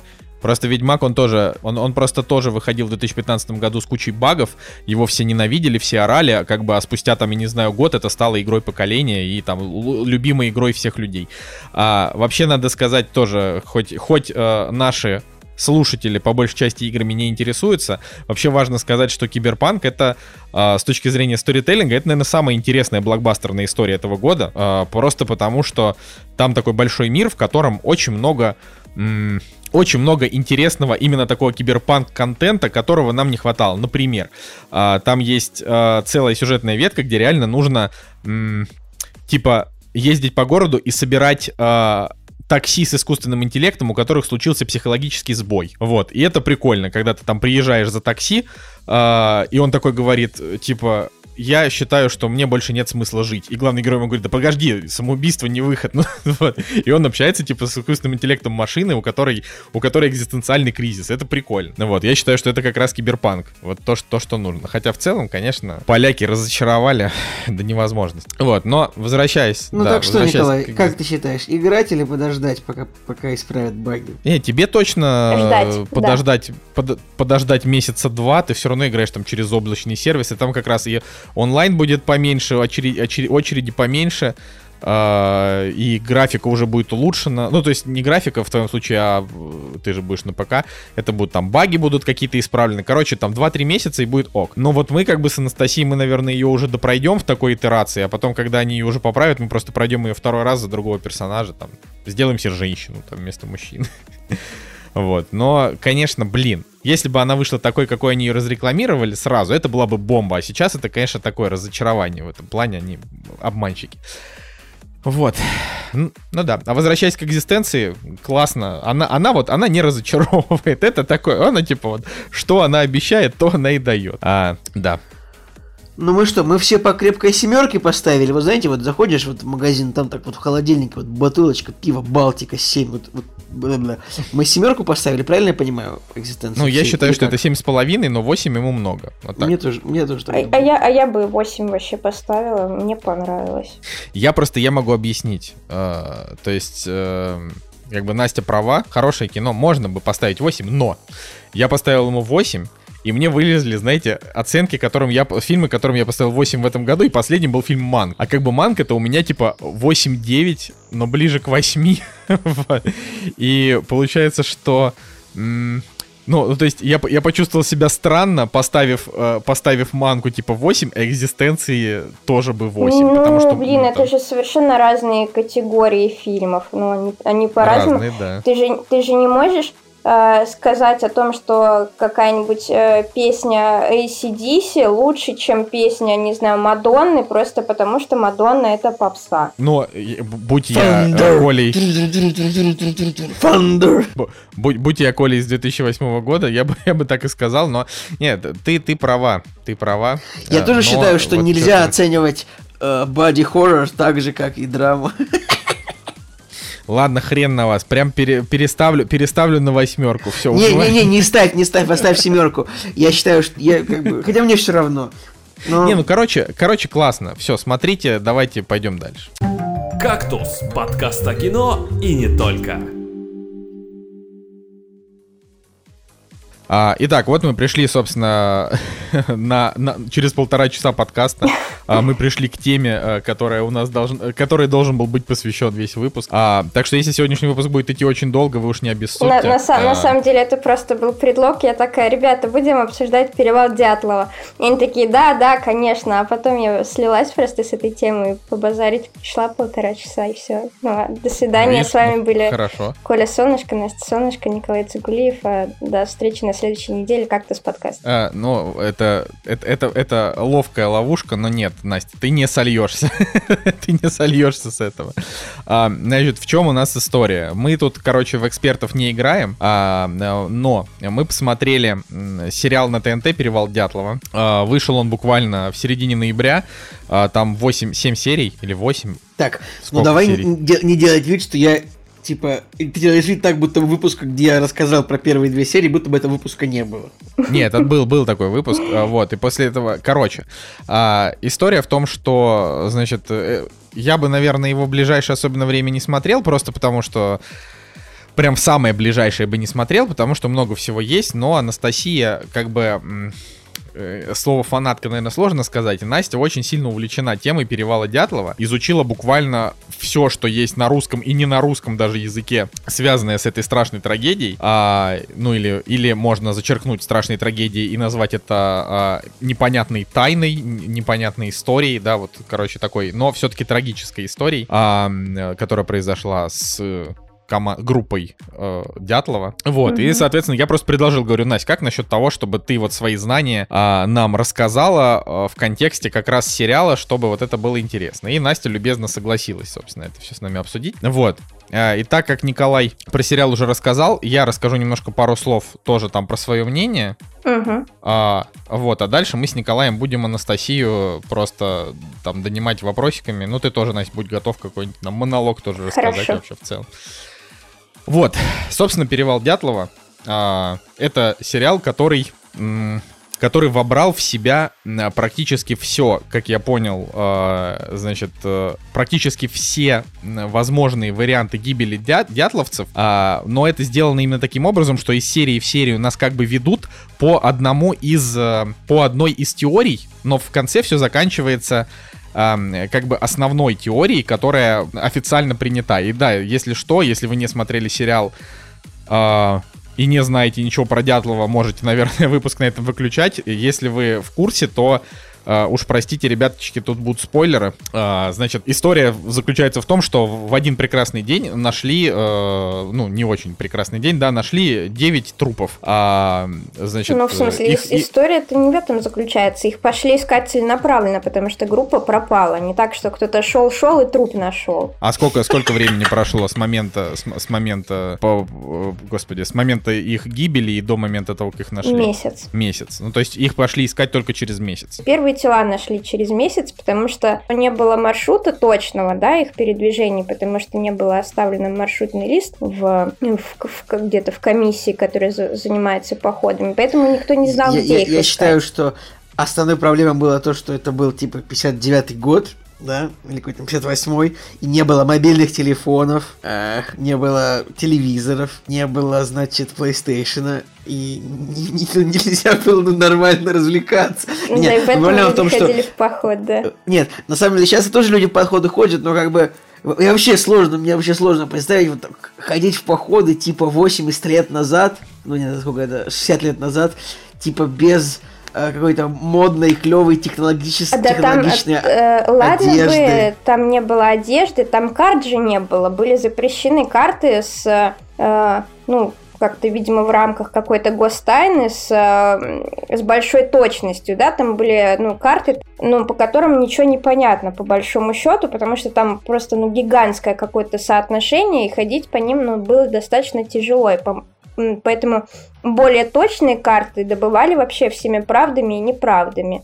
А так ходили-то, ну, конечно, почти вслепую, зная только вот примерный маршрут. Ну вот, соответственно, возвращаясь к сериалу, а, значит, в сериале у нас 8 серий, а, и, а, значит, э, он разбит как бы на две основные сюжетные линии, несколько побочных. Первая сюжетная ветка — это Петр Федоров, а, значит, ФСБшник, господи, простите, КГБшник, а, который приезжает а, вот туда. Настя, еще раз, в каком месте России это, чтобы я сейчас... Уральские горы. Да, да? это Урал. Свер... Свердловская Сев... область. Северный Урал. Да, приезжает в Свердловскую область, э, на Северный Урал, а, для того, чтобы расследовать гибель гибель группы Дятлова. А, и вторая ветка, стилизованная, значит, в советском стиле, э, это, собственно, история, история группы Дятлова, всех этих замечательных, очень, очень э, приятных людей. И как бы на самом деле сериал в этом плане, он, конечно, очень хорош, потому что э, линия Петра Федорова, она немножко про ПТСР, про зомби-нацистов, которые как бы не настоящие. Что, а, что такое, Николай, что такое ПТСР?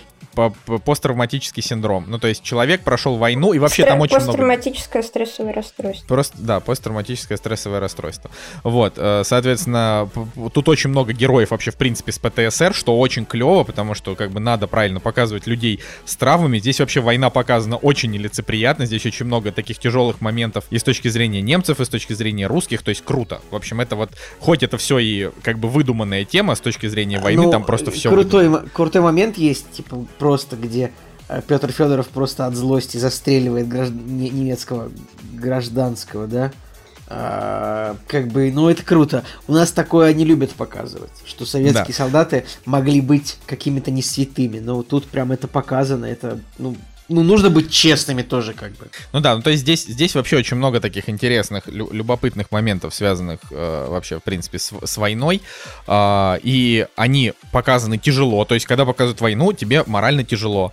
Э, когда показывают э, наше время, наше, я сейчас в кавычках, ну то есть то время, в котором Петр Федоров как бы расследует, э, там это показывает, что люди, они все очень грустные, уставшие от войны, все еще эхо войны, прошло там всего 15 лет, э, и они еще не оправились, там у, у многих там погиб погибли родные, и как бы вот все живут вот в этой тяжелой парадигме. Это очень все классно, ты прям чувствуешь героев. А вот, э, значит, линия дятловцев, она показана еще более ублюдски, именно с точки зрения, то есть она показана потрясающе, но именно так, что ты как бы ими проникаешься, а последнюю серию они все на протяжении часа умирают, и ты думаешь, господи, ну то есть это прям очень тяжело в этом плане, но при этом реально сериал не теряет крутости, особенно эта концовка до слез, ну то есть вот, вот класс, вообще очень крутой сериал, очень хороший, намного, намного лучше, чем э, там эпидемия с точки зрения качества. Вот если вы, например, под конец года выбираете, что лучше посмотреть из двух русских сериалов, «Перевал Дятлова», смотрите, вот он круче.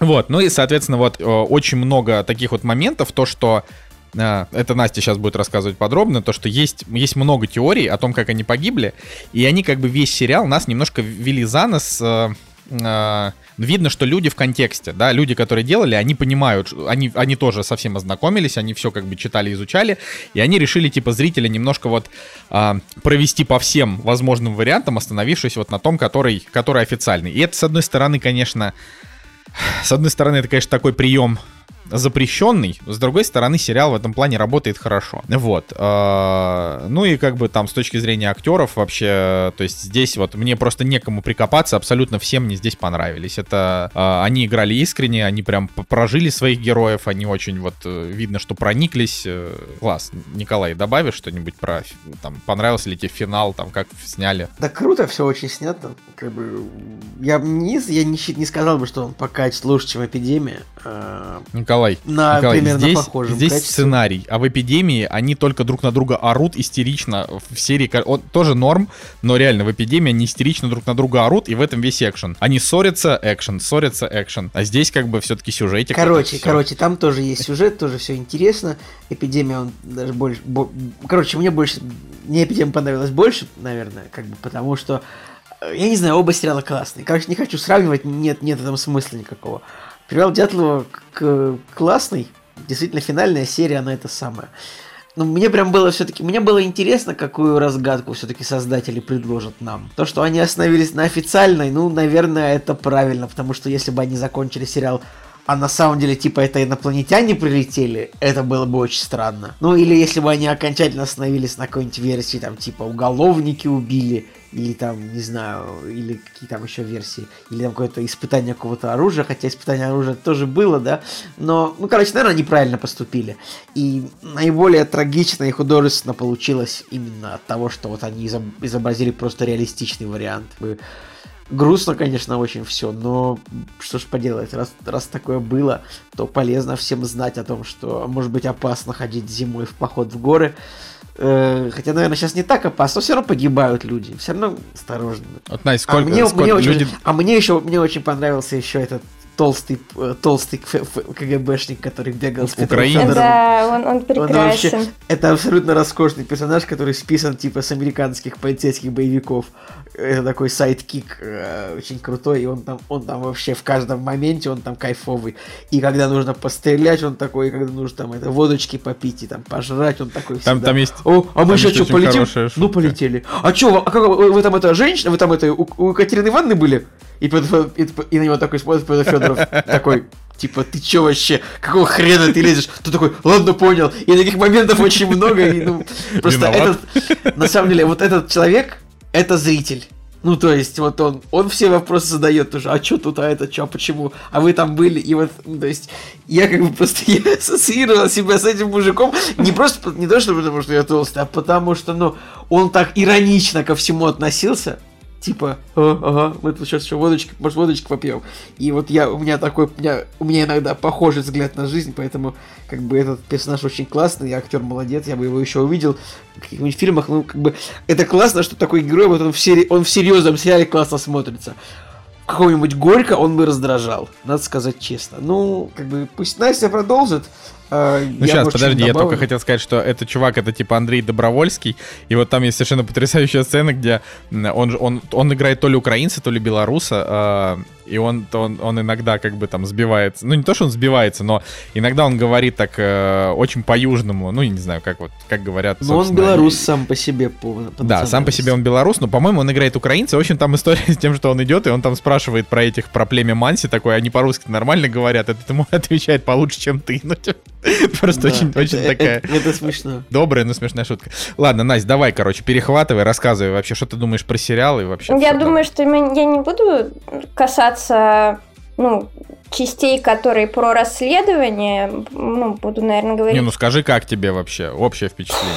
А, так а, просто там в части расследования там нету ничего почти от реальных персонажей, от реальных людей, которые а, принимали в нем участие. То есть там показан, э, конечно, следователь Иванов, да, который был главным следователем по этому делу. Но, господи, я потом вспомню. Давай, фамилию. давай, давай сразу, а то просто люди же не понимают. Петр Федоров, этого персонажа его не существовало а, в реальной жизни. Его не существовало, так же как и. Подождите, подождите, а может быть он был, но просто по бумагам его не существовало, а следовательно ну, как бы... Не, ну, понимаешь, тогда нет смысла рассуждать о том, что реально, а что нет, потому что я бы хотела опираться в основном но на, ну, на какие-то вещи, которые указаны в деле, указаны в допросах и так далее, которые, ну, имеют документальное подтверждение, потому что, ну, всяких теорий заговора, их действительно полно, и куча всяких спекуляций на теме дятловцев, и мне кажется, что, ну, единственное как бы корректным вариантом в этой ситуации это опираться только на то, у чего есть э, автор и подпись, который отвечает за свои слова. Так. Вот.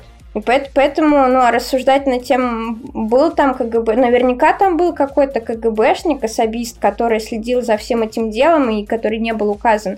Но я не думаю, что он как Шерлок Холмс э, в шапке стоял э, на Северном Урале в минус 20 градусов на диком ветру в, этой, ну, в, нуар, в нуарной шапке и пальтишке таком. Очень, очень сомневаюсь.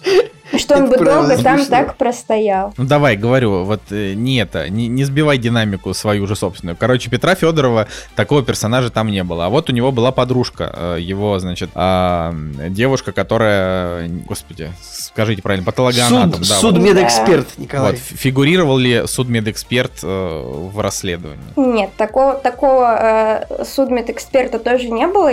Ну вот, я, в общем-то, хотела сказать, что, ну, очень мало реальности показано в части про дятловцев, хотя вот создатели, они на нее претендуют. Они используют записи из э, дневников группы, да, там в самом начале была часть про безмен, что вот э, не могут найти безмен. Это ну, настоящие цитаты из дневников, но при, при том, что они их используют, они абсолютно игнорируют другие части дневников и ну, как бы подменяют э, фрагменты, которые были задокументированы самой группой, и э, вставляют какие-то странные вместо их эпизоды, как, например, эпизод, когда э, Дятлов начал разгонять значит, ну, своих туристов на тему того, что уже очень поздно, надо ложиться спать, и мы приедем там не выспавшиеся, и так, ну, помните этот момент в самом начале их путешествия? Ну, с одной стороны, я могу понять, для чего это было сделано, для того, чтобы ну, показать Дятлова, как э, про него реально ходили такие разговоры, что он очень авторитарный, он очень жесткий руководитель группы, но, собственно,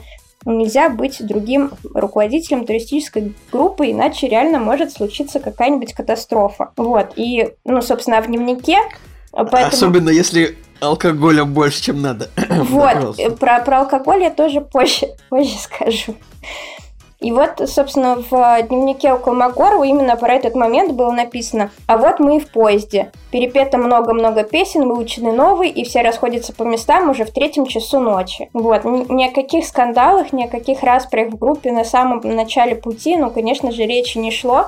И, ну, я не очень понимаю, зачем надо было искажать э, персонали людей, которых, которых уже нету, но у них есть родственники еще живущие и ну, выставлять их в каком-то ну, не очень приятном свете, да, как, например, Юрия Юдина показали, который вот э, чувак, у которого заболела нога, и он э, ушел из похода, ну, ушел из группы, вот, и его показали каким-то таким э, трусом и предателем, который... Дурачок, вот... еще и дурачком. ладно, Настя, это же нормальное киношное, нормальное кино, что этот так, самый, нужно ну, одного ну, из своих... Я Помни, же, я же, я же это рассказываю для того, чтобы ты говоришь, это, ну, был... просто реально в фильме складывается очень логичная и последовательная картина того, что произошло на самом деле. Но э, создатели, несмотря на то, что как бы используют один материал, ровно из этого же материала они используют его следующую часть. И такое, ну, знаешь, создается искажение, ну, которое оно начинается даже с того, как показаны сами дятловцы. Вот, я уже не говорю о том, что они ходят там с рюкзаками, в которых э, по 3-4 килограмма, лежит чего-то, какого-то пуха. На самом деле у них рюкзаки были там от 20 килограммов у девочек, ну, соответственно, под 40 килограмм. Да, ну, и от этого Ну, уже... это... И хотел... Можно перебить тебя? То, что... Помните «Движение вверх» фильм? Там был какой-то литовский... Вы смотрели «Движение вверх»? Нет. Нет. Блин, ну как так-то? Э, короче, там... Э, это же легендарный фильм, который собрал там миллиарды рублей. Вы чё, ребят? Так вот, там был баскетболист э, литовский в составе сборной СССР, который по фильму он там типа встречался с какими-то агентами зарубежной разведки, чтобы убежать из СССР в Европу. А такого близко ничего не было. И этот настоящий баскетболист, он когда посмотрел, он тоже чуть в обморок не упал, наверное, когда его, когда он просто, ну он реально играл просто за Советский Союз, а его выставили просто каким-то этим шпионом-перебежчиком. В итоге он, по-моему, не убежал никуда, но э, как бы это вот просто придумали с потолка, ну просто потому что литовец, ну давайте мы сделаем его как бы, возможно, предателем, возможно, врагом. Вот тут, тут, тут ну, так это, же. это немножко это по-свински. Ну, по-свински, да.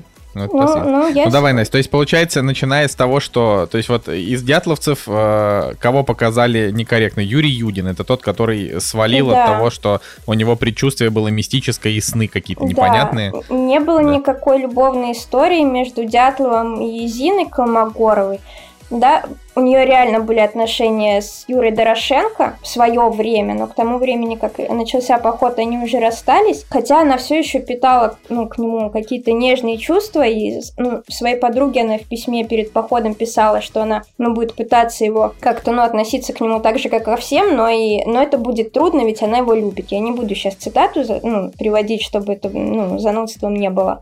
Но никаких отношений между ней и Дятловым, ну, просто, просто не было и не более того, ничего. Более того, получается, что если она писала своей подруге про то, что она как бы вот все еще там его любит и ей будет тяжело, да, к нему относиться, получается, что э, линия в сериале, в которой, э, в которой она его наоборот отвергает, Юру, э, для того, чтобы замутить с Дятловым, это получается тоже полностью сфабрикованная история. Да. То есть она И в угоду как, как экшену. Бы, с одной стороны, вроде у всех есть э, цельные, хорошие образы, да, но в кого ни ткни, везде идет какой-то, ну, какой-то вот э, э, несовпадение, какой-то промах, да, по личности. Там у Золотарева не было с собой никакого пистолета. А не было, а у Золотарева не было никакого кольца, которое даровало бессмертие, ему нет? Коль, кольца у него никакого, конечно же, не было. Вот, и э, фотоаппарат ему никто не дарил, потому что у него был свой, и как бы начинаешь в чем-то копаться и понимаешь, что ну, из-за того, что в каждом месте идет а, идет прокол, то ну, и версия это несостоятельна. Ну, э, версия схода лавины, она была самой первой версией, которую вообще выдвинули. Но от нее отказались почти сразу же, потому что никто из, э, как, как они называются, ну, спасателей, которые там ходи, ходили э, их искать, да, из поисковиков, и никто не увидел никакого, никакого следа схода лавины или э, схода вот этой ледяной снежной доски, да, Поэтому, ну, версия лавины, она до сих пор не, ну, не является состоятельной, потому что, ну, никто не смог доказать, что это возможно в этом районе, учитывая, что для схода, да, какого-то такого количества снега, способного причинить такие травмы людям, должен быть, ну, существенно больший угол наклона, а там они стояли на, ну, на местности, у которой уклон ну, типа 18, наверное, градусов. Ну, вот. давай, давай тогда, давай тогда ну, вернемся как 18 к тому... градусов, ну как хороший крымский портвейн. Ну, типа того, да. да давай вер- вернемся к моменту смерти. То есть получается, что погибло целых 9 человек, что в принципе нонсенс, что никто не выжил, да, то есть это прям...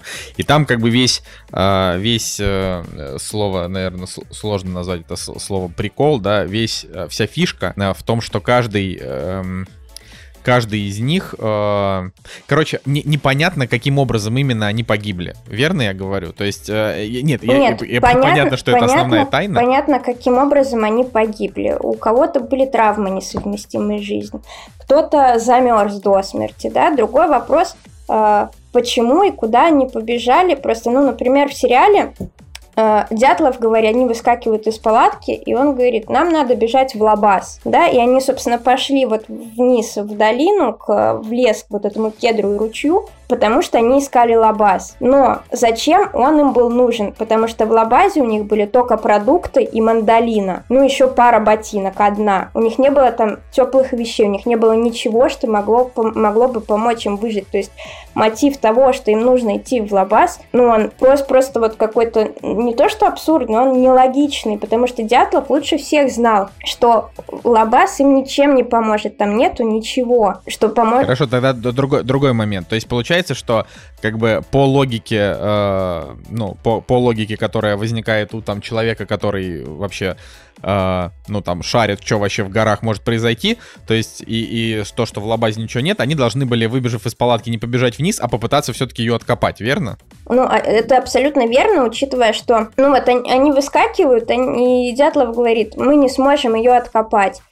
Но из протокола, да, вот допроса одного из поисковиков, там и так написано. Палатка стояла на разложенных лыжах, растяжки привязаны к лыжным палкам, причем большинство из них не были повреждены. То есть там не было такой силы лавины или схода, схода снега, который снес бы там всю палатку. То есть палатка почти цела. Она стоит на месте, ее никуда не протащила там на 50 метров от них. Она не погребена полностью под снегом.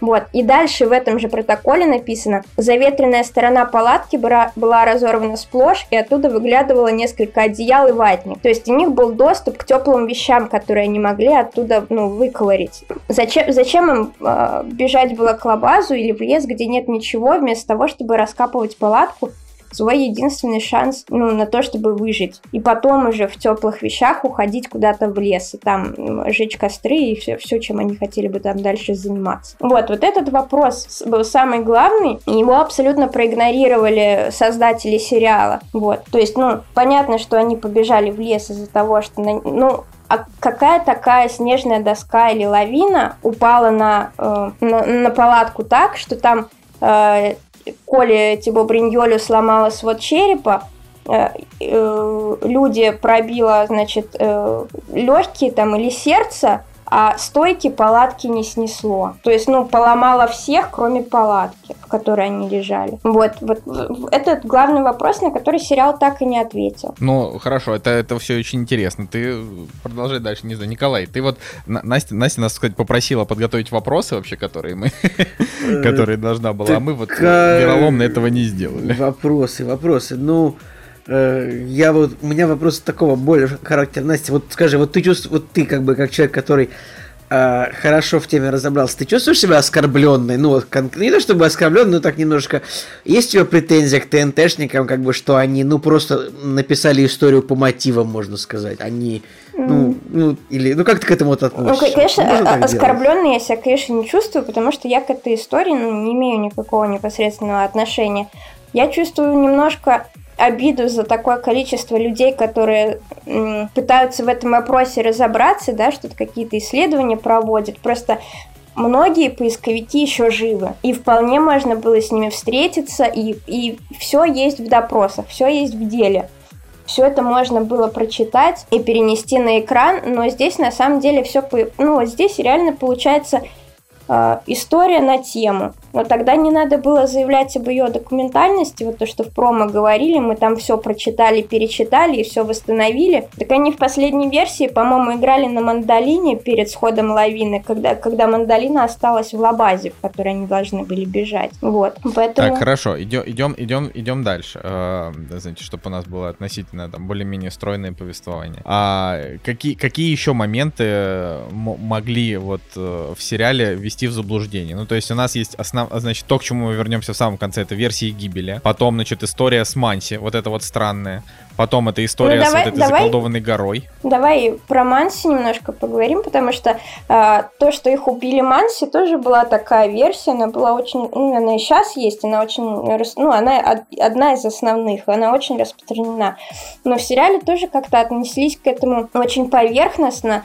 То есть, ну, помните, там весь э, сериал мальчик и дед, они говорили про некую Сорнинай, которая вот злая богиня, которая вот придет их и покарает, ну, или заберет себе э, там 9 этих душ, которые она ждет. на самом деле Сорнинай, она, действительно есть такая богиня у Манси, но она не имеет никакого отношения к горе Халачахаль. Э, вот, и она достаточно ну, низкое божество в пантеоне, и Ахалачахаль вовсе не священная гора, на которую нельзя ходить, это хозяйственная территория для охоты Манси. Вот, потом был был момент, где они встретили, значит, лабаз, да, Манси, в котором они нашли труп, якобы. Действительно, есть э, на пленках дятловцев есть фото, где э, сфотографирован такой лабаз, но проблема в том, что трупы там никогда никто не хранил в таких лабазах. Они были либо хозяйственные, где хранились какие-то запасы, потому что могли мыши это все пожрать, либо охотничьи, да, для того, чтобы, вот, например, охотник подстрелил лось, он сразу целиком его не утащит. Если оставить на земле, ну его растерзают там волки или еще кто-нибудь. Были лабазы для умерших, но для тех, кого не смогли найти. То есть, ну, там э, хранили кукол, никаких тел там тоже быть не могло. Поэтому я говорю, вот все, во что они, за что они взялись, за, за какую версию они взялись, они везде как, как будто не, про, не провели никакого research а для того, чтобы это было как можно более достоверно. Ну, я бы, наверное, поспорил с тем, что я не просто... Короче, мне кажется, что Наверное, они не хотели, чтобы это было достоверно, а то, что это достоверно, это уже дальше придумали на маркетинге, просто так, во время рекламной кампании. Вот, вот я об этом ну, и говорю, да, что типа да. промо было э, показано так, что мы вот много-много лет изучали эту историю. Вот, и это наша версия, которую мы там сложили из всего, что мы прочитали. Вот. Надо тоже сказать, что мы как бы сюда, при, сюда пришли, то есть этот выпуск мы записываем не для того, чтобы, э, типа, раскритиковать ТНТшников за сериал, а для того, чтобы просто, ну, сравнить. То есть, чтобы э, те, кто это слушал, им было там интересно понять, что Э, что в этой, э, значит, в сериальной версии э, абсолютный абсурд, как бы, а что, ну, что близко. Про спирт, вот, кстати, вот. Коля Цикулиев говорил, На самом деле в походе никто ничего не пил, вот, и спирта у них с собой была ровно одна фляжка, 0,5 литра, которая значилась в... Ну, там был общий список всего, что они берут с собой в поход, и она значилась в составе аптечки. То есть он был только для каких-то вот таких хозяйственных нужд. Вот, никто в походе не пил, просто и здесь вот как бы вот это то, возможно, ну, люди тогда были другие. Походники, походники это совсем другие люди были, да, они были дисциплинированные, они были ответственные. Вот, ни о каких там э, копаниях в чужих карманах и выпивания каждый день на холоде речи, конечно, ну, не шло. Возможно, это сделать для того, чтобы ну, к современному зрителю при, приблизить э, персонажей, потому что если бы их показывали вот такими, как принято их воспринимать такие, ну да, чуть, чуть советские э, полубоги от туризма, конечно, никто бы в эту историю не поверил. Вот, поэтому... А что вот, что с историей с Людой Дубининой э, и э, ру, ру, этим ручьем? То есть там что-то там вот это вот была запись в дневнике по поводу того, что э, что-то там связанное с ней ручьем, а в итоге ее труп нашли в ручье. Ну, это правда была такая, такая запись, что они узнали имя как называется ручей на языке манси. И вот она написала, что э, ее имя переводится как ручей. Я ручей, я, вот, я ручей, реально была такая фраза. Вот, ну, это, это, вот это реально то, что произошло. Но как бы с ребятами, которые остались в ручье, там вообще история очень странная и спорная, потому что но в сериале показано, что срезают э, с уже мертвых товарищей одежду для того, чтобы их укутать. Но настил, который вот там тоже показывали, показывали потом его раскопали, на настиле была обнаружена теплая одежда. Кто мешал э, закутать их в эту одежду, которая находилась уже на настиле, тоже непонятно. Зачем было срезать э, одежду с других людей? Вот. Мы с тобой на настиле тусим на стиле, а? Как вам такой вордплей, ребят? Николай. Очень, очень ты, конечно, деликатными темами сегодня, сегодня посмеиваешься. Ну ладно. А, хорошо. А вот Семен Золотарев. Семен Золотарев. А, он действительно был а, засланным казачком, а, КГБшником. Ну, как бы на насчет этого есть версия, что да, он был как такой, ну, соглядатый всего происходящего, но никаких доказательств на самом деле не было, потому что он реально был инструктором э, спортбазы, туристической базы, он действительно должен был идти на повышение категории, вот, и поэтому Вопрос в том, что изначально он собирался идти не с, не с группой Дятлова, а с группой, которая э, шла тоже по Уралу, но у них 25 э, дней был маршрут, и ему а Золотареву нужно было побыстрее вернуться. Вот. Поэтому, поэтому он выбрал группу Дятлова. Да, то, что как бы это было... Ну, он не был связан как-то с, там, с Дятловым или со студентами из УПИ или с вот этим а, турклубом УПИ, это да. Но то, что он был каким-то там а, особистом, КГБшником, который запугивал людей, стрелял в невидимых своих ПТСРных зомби-друзей, такого не было, конечно. Вот. С ним реально очень много всяких э, вопросов, почему он там э, то Семен, то Саша, то на могиле его имя вообще по-другому написано, похоронен он отдельно от всех дятловцев и так далее. Все это, и он старше был их всех намного. Конечно, ну, это все выделяет из общих из общей группы туристов. Но вот я, вот честно, это не, ну, только мое мнение. Мне кажется, что ну, он, он вообще ни, ни при чем в истории гибели. Вряд ли он там какой-то вклад в это внес в плане того, что он был каким-то КГБшником или еще что-то такое. Меня в этой истории сильно пугает то, что я по возрасту э, уже ближе к Семену Золотареву, чем к Игорю Дятлову. Типа, это меня очень сильно пугает.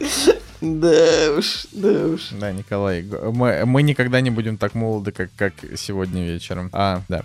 Хорошо, Настя, э, идем дальше. Вот э, пробегись по, по версиям вообще. Вот какие, давай так, э, какой версии ты больше всего склоняешься э, и какие версии самые популярные э, из, не, не считая вот стандартную со сходом лавины, которую ты уже объяснила, что она не очень состоятельна?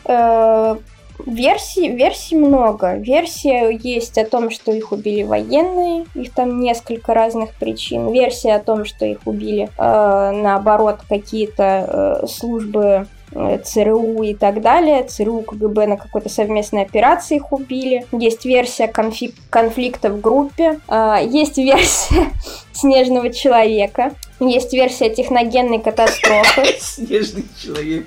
Я, у меня просто, у меня все еще это самое, у меня в голове разыгрывалась шутка на тему конфликт в группе. Это когда гитарист начал да. приста- приставать к девушке барабанщика и не смогли нормальный альбом записать из-за этого. Вот так вот. Продолжай, пожалуйста. Ну вот. Э, ну, в общем-то, это самые, самые такие ходовые версии. Вот. А, версия, конечно же, техногенной катастрофы, испытания какого-то оружия. В, ну, в фильме это было показано, что якобы вот эти светящиеся шары — это ракета Р-7, которая там пролетала в свое время, и они ее увидели. Что тоже, ну, не особо может быть правдой, потому что, ну, не запускали в то время Р-7. Все, все даты известны, все время известно, и ну, не совпадает время, когда писали шары, запуском, а, когда описывали шары с запуском ракет. Вот, а если... Хорошо, помнишь, там были какие-то урки, которые сбежали из это, тюрьмы? Эта версия тоже есть, но она достаточно быстро, она была, она достаточно быстро отвалилась, потому что выяснилось, что никто никуда не убегал в то время. Вот. Ну и какой дебил побежит зимой в, на Урале. Вот. Поэтому Поэтому все, все сразу чекнули, что никаких беглецов нету, ну и все, и на этом успокоились. То есть вот мы сейчас, получается, имеем, да, вот э, к нынешнему времени, что а, вот в эту вот страшную ночь что-то произошло. Они прорезали палатку, убежали вниз. А, потом, на, сам, на как... самом деле, понимаешь, именно в этом и суть в том, что э, ко всему слишком много вопросов, даже к тому, что они прорезали палатку. На палатке есть три, раз, три разреза. Выбраться можно только через один. Он там 86 сантиметров, по-моему. Но и то он нанесен как бы по, диагонали, да, а не вертикально. Вот если бы мне нужно было резать палатку, Был такой один раз случай в походе, когда мне сказали, что-нибудь случится, режь палатку и беги в лес. Вот. Я бы не стала бить по диагонали, ну, не, не по ходу волокон, я бы ударила сверху и протянула разрез вниз до самого конца. Выбежала и убежала. Я бы не стала наносить там 3, 4, 5 ударов. Плюс вокруг... Хорошо, тогда, ну, посмотри, хорошо, но вот что-то начало происходить а, извне, э, не знаю, и они испугались и начали просто хаотично тыкать ножом в палатку изнутри, и как в итоге разрезалось, так и разрезалось. Мне кажется, что это более-менее логично. Ну, ну вот, вот я говорю, к этому тоже есть вопросы. Для кого-то это логично, кто-то говорит, что он бы не стал тыкать э, там же не только три разреза, там еще есть царапины, там еще есть ну, другие глубокие повреждения, нанесенные ножом. Вот, то есть, ну, поверхность достаточно сильно ножом истыкана, и при этом только один разрез, через который можно выбраться. При том, что палатка стоит, палатка стоит, стойки не сломаны, и, в общем-то, можно было выбраться через вход палатки. Кстати, а вопрос тоже, ты, насколько я помню, ты, значит, мне рассказывала в личной беседе, что э, они не разводили не то что костер, а вот они, короче, не грели палатку, правильно? Они, да, печ, печка была не разжижена, она находилась в чехле, то есть в эту ночь они ее не, не зажигали. Чему тоже есть вопросы, потому что там было минус минус 15, по ну, в районе минус 20, минус 15 градусов, и палатка тогда, это Урал, там холодно, там снег, там вьюга, и палатки тогда были не такие, как сейчас. Вот, и, ну, как спать в раздетыми в минус там, ну, допустим, в палатке на 5 градусов теплее, в минус 10, в минус 15, спать раздетыми и босыми, тоже такой большой вопрос.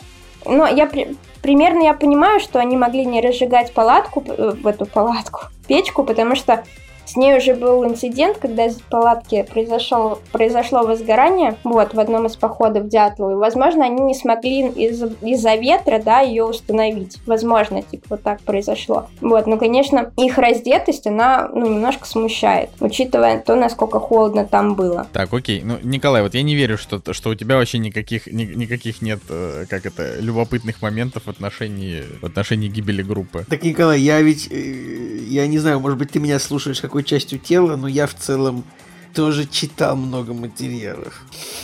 Так, ну то есть... Э, так хорошо, а что ты про это ничего не говоришь тогда? Так, э, Что? Я же уже рассказал один раз про дятла. Я рассказал второй, что Нет, ты, ты рассказал еще про хочешь. сериал, но ты же не рассказал про... Мы же сейчас не про... Ну, не столько про сериал, сколько про, Ну, про реальные. Ну, меня в свое время больше всего увлекло то, что якобы какие-то следы радиации на ком-то были обнаружены. Настя, было такое? Не было? Ну, следы радиации реально нашли. Их нашли э, на нескольких предметах одежды людей, которые, ребят, которые лежали в ручье. Но, э, с- во-первых, они были вот на, на одном предмете одежды в разных местах разный уровень радиации был. И э, при промыве уровень радиации очень быстро уменьшался. То есть там типа на 40% в течение трех часов промы- промыва под холодной проточной водой.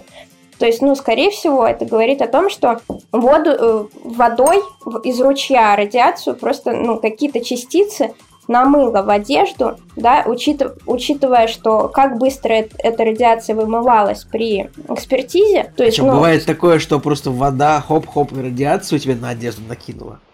там застревают какие-то радиоактивные частицы в одежде, конечно. Так откуда там радиация это взялась? Ну, откуда там взялась радиация, это уже другой вопрос. Этого я правда не знаю. Вопрос-то в том, как она оказалась на одежде участников. Ну, вот, она была только на нескольких предметах одежды и очень быстро вымывалась водой. Если бы она, ну, представьте, вот она за три, за три часа вымывается на 40%. Это ж какой уровень радиации должен был находиться на этих свитерах, что месяц лежания в ручье, там до сих пор сохранялась, ну, вот это, сохранялась радиация. И, в общем-то, вот я об этом и говорю, что вот этот вопрос у меня возник больше всего. Что это за радиация? Откуда она взялась на свитерах? И я так понимаю, что тоже ответа нет. А может быть, может быть, это вот так и есть. Может быть, это все-таки радиоактивные, му- радиоактивные ядерные мутанты напали на нашу группу Дятлова. Ну, их откуда, откуда могла взяться радиация? Come on. Если бы это были прям радиоактивные ядерные мутанты, мне кажется, там было бы побольше ради... радиации. Так, ну, быть, хорошо, это ну были, какая тогда... это были радиоактивные ядерные мутанты, которые предприняли попытку замести следы преступления. Но как бы все. они, они сговорились со снежным человеком, вот, и они вместе напали, значит, э, снежный человек их заманивал в лес, а радиоактивные монстры прыгали на них с кедра. С кедра. Мне на самом деле больше всего понравилось, что на полном серьезе, ну то есть в некоторых источниках встречается типа версия снежного человека. Что еще? А почему вы туда драконов не докинули? Ну там, я не знаю. У- к- к- Кого еще? Вот, ну, какой снежный человек? Что это такое? Все прекрасно знают. Но какой снежный человек может быть на Урале? Они живут только в Канаде.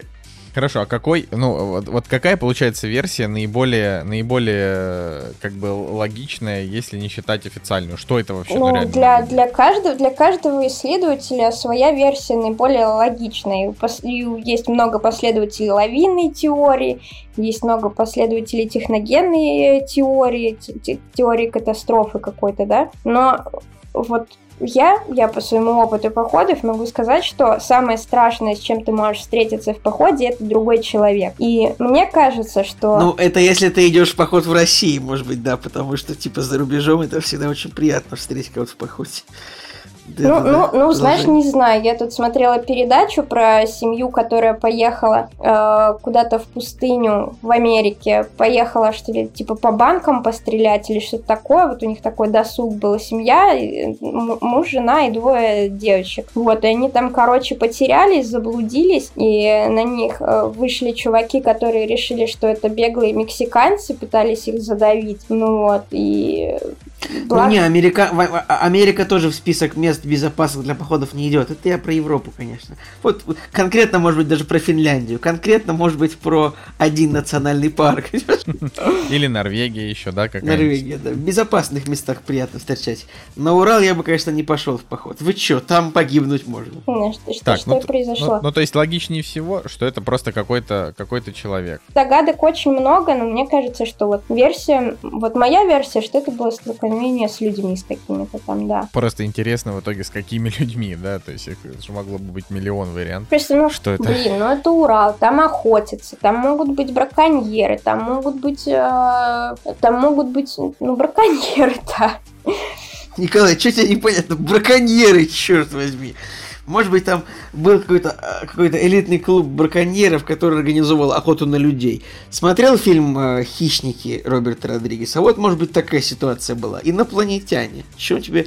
Ты, вот это были охотничьи угодья какой-нибудь высокоразвитой космической расы, которая вот, в общем-то, выбрала себе именно вот этот вот э, уральский хребет. И так неудачно получилось, что группа Дятлова оказалась героями этого действия.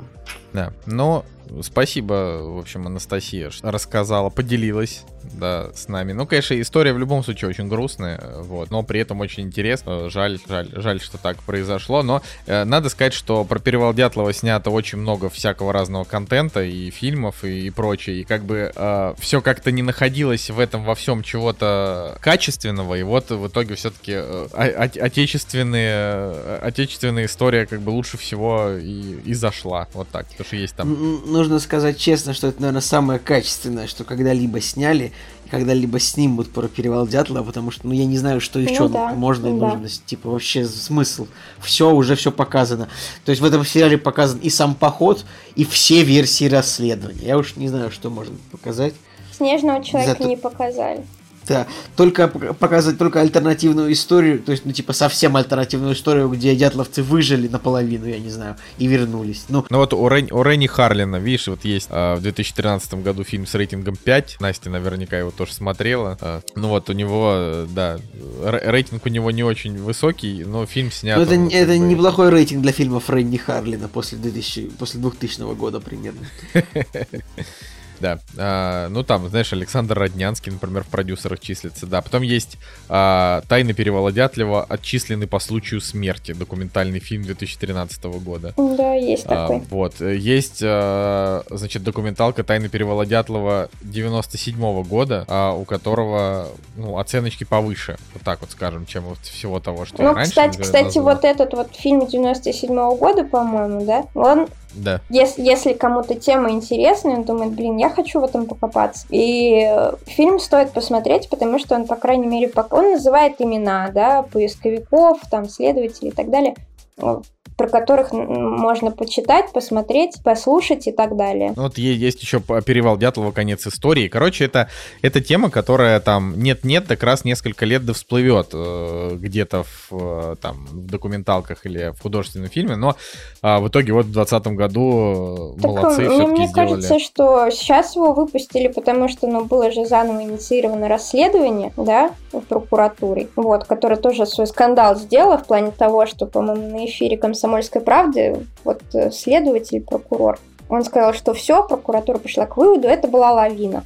А потом его уволили. Вот, потому что Да, это прокур, прокуратура, просто они это расследование инициировали, просто мужикам захотелось ходить в поход нормально, от жены так, отдохнуть так там, это же, это, это, же, это, это же не они инициировали, это было, был запрос сформирован, ну вот, от, по-моему, от родственников. И, насколько я знаю, ну, родственникам так и не выдали результаты вот этой прокурорской проверки. Ничего им не сообщили, потому что вот у них э, как бы нету к этому доступа, поэтому э, ничего не дают. Я думаю, я думаю, что единственным результатом прокурорской проверки могло стать только хорошо проведенное время прокурорами в палатке с водкой. Там, я, я, я не верю, правда, что ну, прокуроры, они там приехали, и ну реально что-то можно было там найти. Да, они приехали, там порасшаркивались да, ногами, я думаю, Да никто но... туда не ездил ничего проверять, в смысле, ну, ну никакого ну, рас, расследования Конечно... на место там а, нет. Это Конечно. все все в архивах производится. То есть ты думаешь, что они реально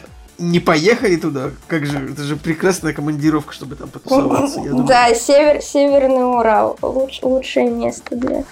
А еще кайфово. Я, кстати, пилотную серию, кстати, э, Перевала Дятлова снимали в Хибинах в Мурманской области. Как раз я аж три раза бродил по этим горам. Вот в этот... Э, на прошлой неделе тоже собирался туда ехать, но пока что карантин.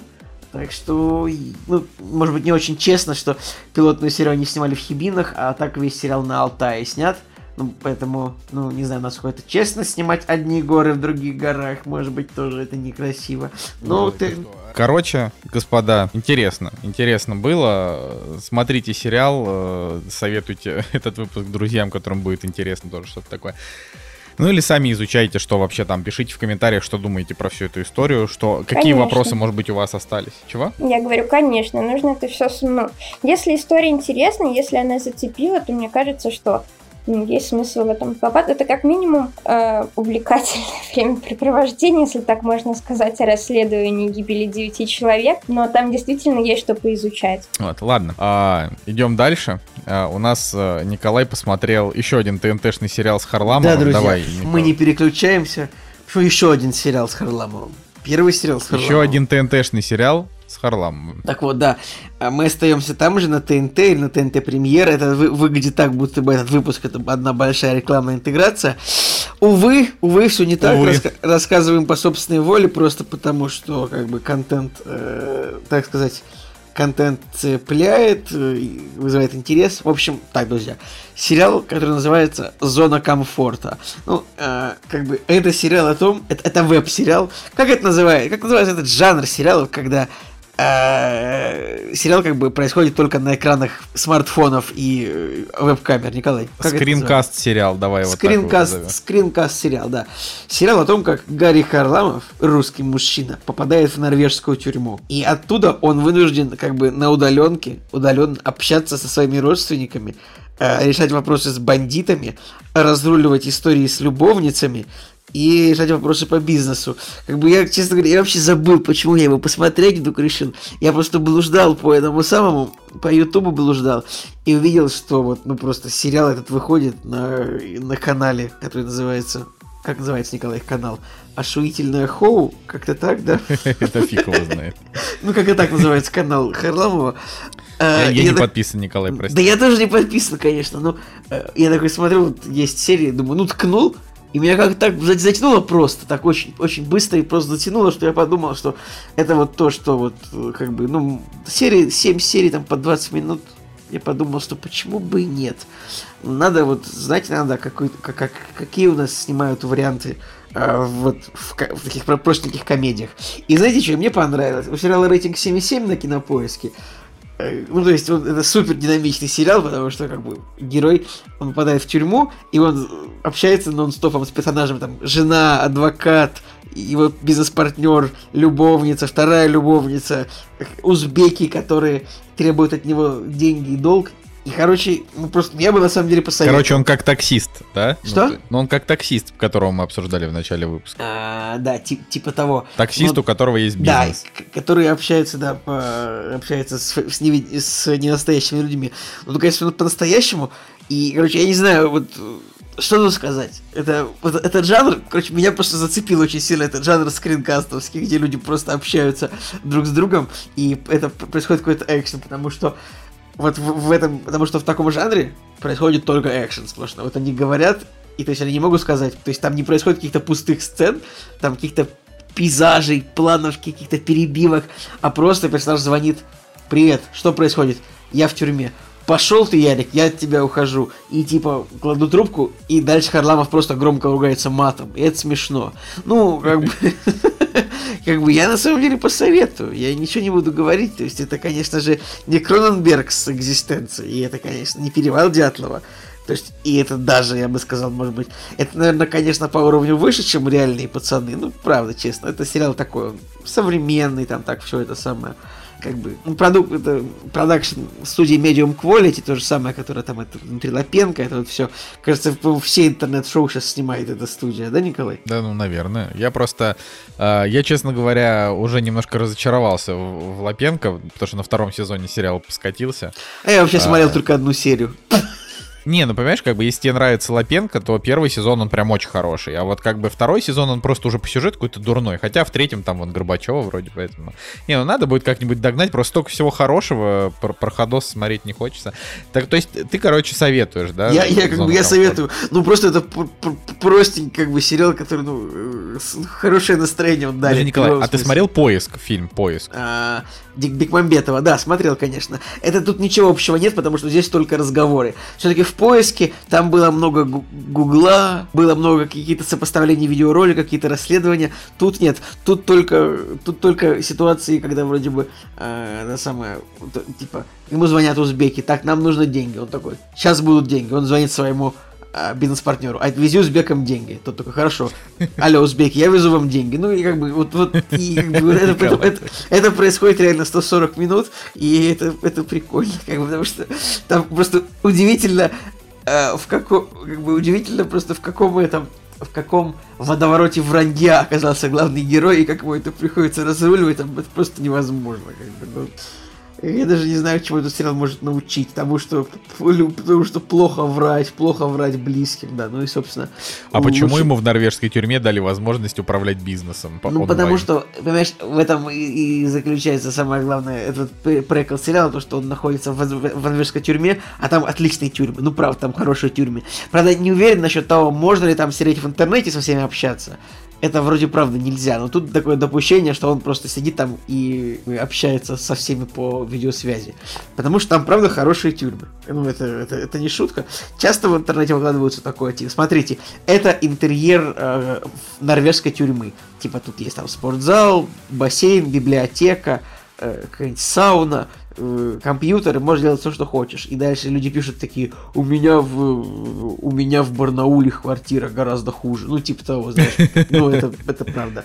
Потому что, ну, это не шутка, то, что, по-моему, один день, типа, один день заключенного в норвежской тюрьме стоит, обходится, типа, в десятки тысяч долларов. Э, э, в общем, я сейчас уточню этот вопрос, Николай. Может быть, а, какой-то еще вопрос ты покажу задашь? Да, я по большей части, ну, не, не, то, не то, чтобы тут прям сильно есть что задать, разве что... Это, это правда. Ну, короче говоря, вот... Разве что, Николай, есть ли здесь сцена, где Харламов трахает Батруху? Без Знаешь, этого... Что, в этом сериале даже нет Батрухи. Вообще, это удивительно. А как может? Быть, может быть, на второй сезон его оставили, но в этом сериале нет Батрудинова. В Без этом сериале есть... см- смотреть отказываюсь. В этом сериале, вот смотри, годовое содержание одного заключенного обходится Норвегии в 200 200 тысяч долларов. Ну, типа... Жуть. 200 тысяч долларов, это, ну, 15 миллионов рублей в год. Э, блин, Николай, 15 миллионов рублей в год.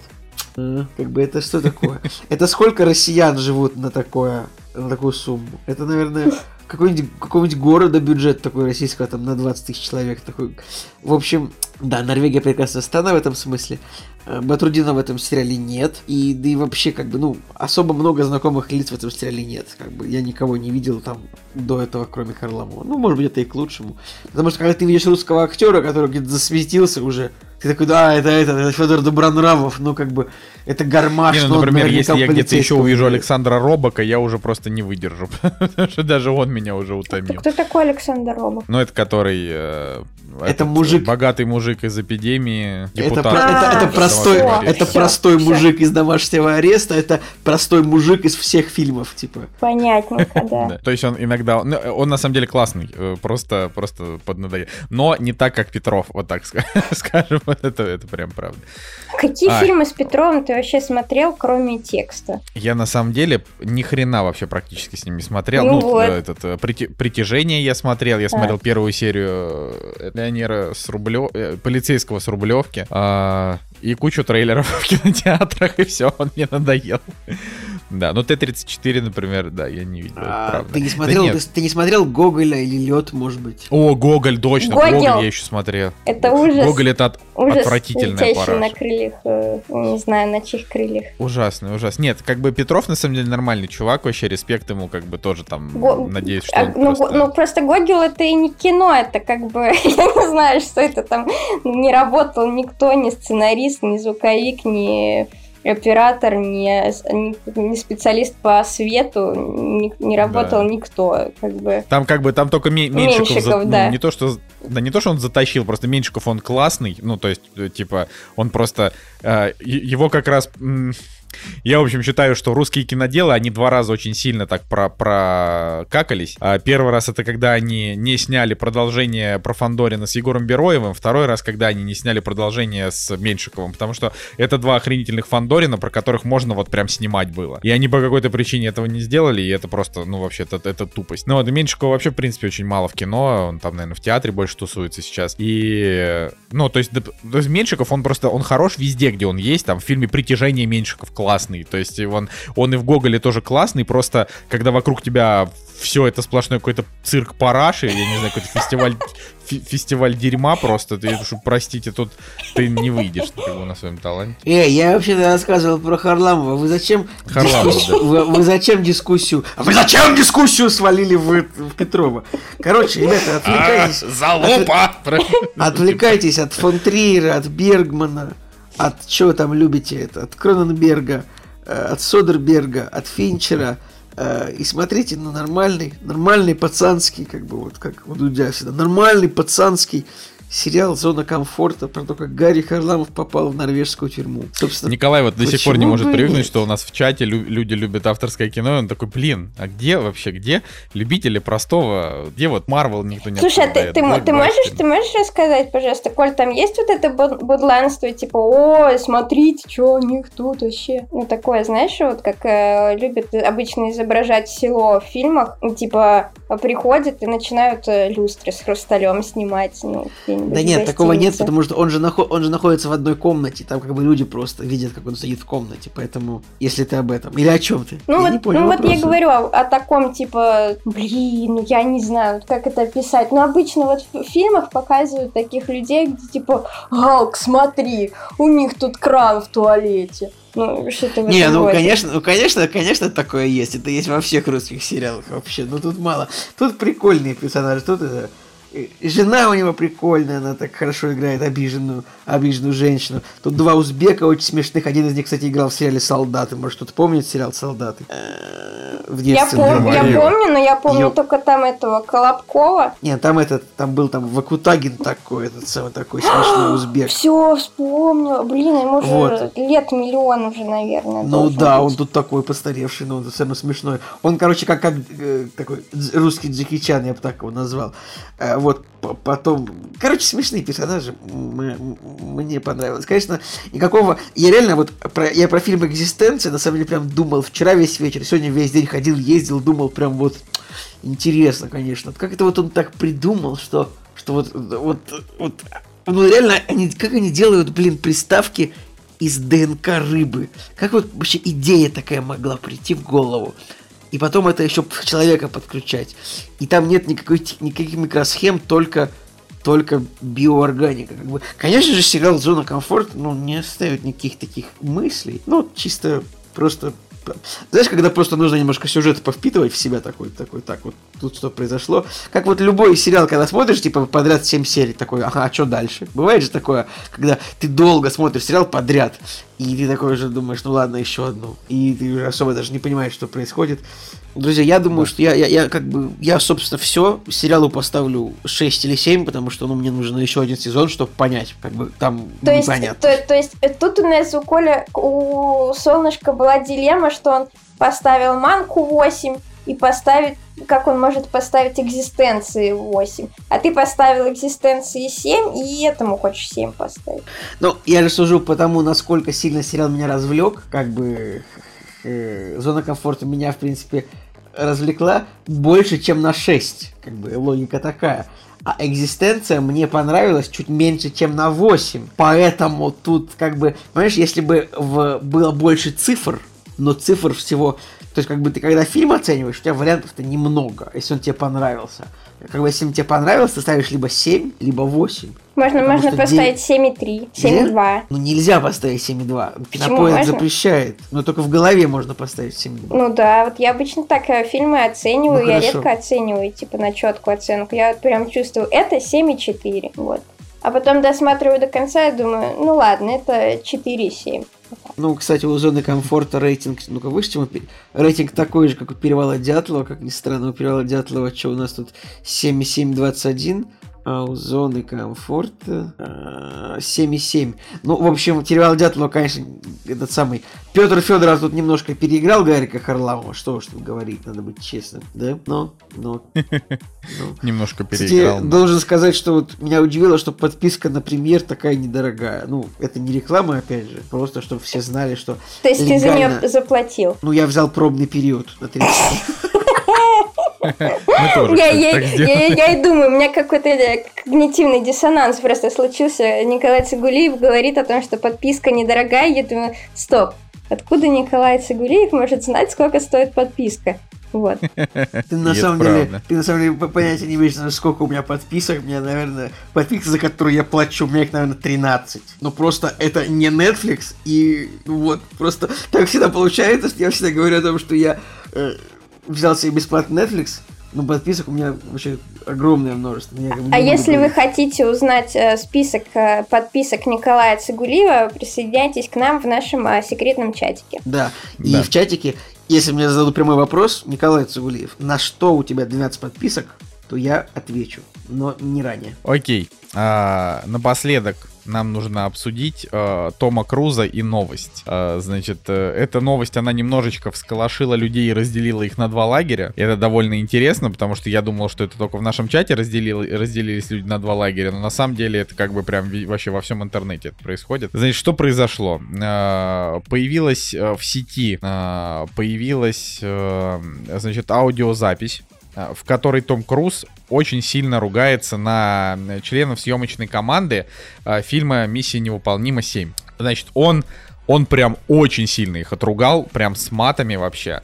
А, э, как бы я, я, даже, я даже думаю, что мы можем, наверное, а, процитировать его немножко. Сейчас я... От, подожди, я, подожди если ты его будешь цитировать, у меня нету настолько длинного писка для э, за, за это запикивания. Нет, ну я, конечно же, не буду а, его цитировать прям до, э, вот, со всеми, значит, этими замечательными словами. А, вот, но сейчас я, сейчас я это все найду. А, он сказал, мы хотим быть золотым стандартом. В Голливуде снова снимают фильмы из-за нас, потому что верят в нас и в то, что мы делаем. По вечерам я говорю по телефону с каждой чертовой студией, страховыми компаниями и продюсерами. Мы создаем тысячи рабочих мест, вы ублюдки. Я больше никогда не хочу этого видеть. Никогда. Если вы этого не сделаете, вы уволены. Если я увижу, что вы сделали это снова, вы, черт возьми, уволены. Вот и все. Не надо извинений. Можете принести их людям, которые теряют дома из-за остановки съемок фильмов. Это не поможет им купить еды или заплатить им за колледж. А, значит, после этого, по их словам, Крус и произнес свою речь, бла-бла-бла. Вот с чем я засыпаю каждую ночь, с мыслями о будущем этой чертовой индустрии. Так что мне очень жаль, но я не принимаю ваши извинения. Я сказал, что нужно соблюдать правила, и я хочу, чтобы вы их соблюдали. Если вы этого не сделаете, вас здесь не будет. Мы не сорвем съемки этого чертового фильма, это понятно. Но, в общем, он там реально наорал на людей очень сильно а, за то, что там кто-то друг к другу приблизился ближе, чем там на полтора метра. И он от этого психанул. И, значит, интернет разделился на две половины. Первая половина говорит, что Том Круз вообще охренел в край, потому что на людей орать нельзя, и как же так, господи, это же люди, на них нельзя орать. А, а вторые говорят, что Том Круз все сделал правильно, потому что это полная жесть, э, миссия невыполнима, уже типа срывались съемки как раз из-за ковида. Вот, а он типа, то есть он, он беспокоится не столько за, там, за свое здоровье, или, например, как это видно, да, там, за здоровье а, своих подчиненных, сколько он беспокоится о том, что а, фильм не будет сниматься, и, соответственно, вообще, типа, ин- индустрия встанет, и вот на не, у него, видимо, настолько сильно накипело, что он, короче, психанул. Вот что вы думаете по этому поводу, господа? Ну, психанул и психанул. Э, не, я против. Я не я я я как как как бы я сказал, если бы у меня была какая-то организация, я бы сказал, наша организация не одобряет этот этот, скажем так, фрикаут э, от Тома Круза, как бы я, я всегда очень хорошо относился к нему как актеру, как продюсеру. И вообще, но мне кажется, это ну, ну не круто так, так орать. Ну, вообще. Не, ну, блин, понятно, понятное дело, что это не круто так орать, э, но с другой стороны, настолько ли это громкий повод или прям уже совсем просто нету новостей для того, чтобы э, размусоливать о том, кто где наорал. Почему-то, ну, согласитесь, у нас э, нету таких новостей о том, что какой-нибудь бухгалтер э, э, из севзапа а, а, алюминия наорал э, на другого бухгалтера и еще потому на что, курьера. Настя, Настя, потому что бухгалтеры всегда очень люди, что бухгалтеры всегда очень люди воспитанные и никогда не позволяют себе лишний раз голос повысить на коллегу. Сразу, сразу, сразу видно, что ты никогда не работал э, не на себя. Э, может быть, возможно. Но и слава богу, что так происходит. Так вот, Счастливый короче, человек. Э, вспоминая, вспоминается этот самый, э, вспоминается самый известный до этого выход из себя Кристиана Бейла, когда он говорил What don't you fucking understand? Do you wanna trash light? Do you wanna trash him? Oh, fuck, shut the fuck up, Bruce, shut the fuck, Bruce. Это было очень весело, конечно, прям это, это разошлось на эти, на, на музыкальные ремиксы, когда Кристин Бейл наорал на осветителя. Он такой, I was looking at the light. Он такой, what the fuck are you saying? What the fuck are you saying there? Это было очень весело. Мне кажется, Кристин Бейл только за эту речь мог получить Оскар. 3 500, 5 500.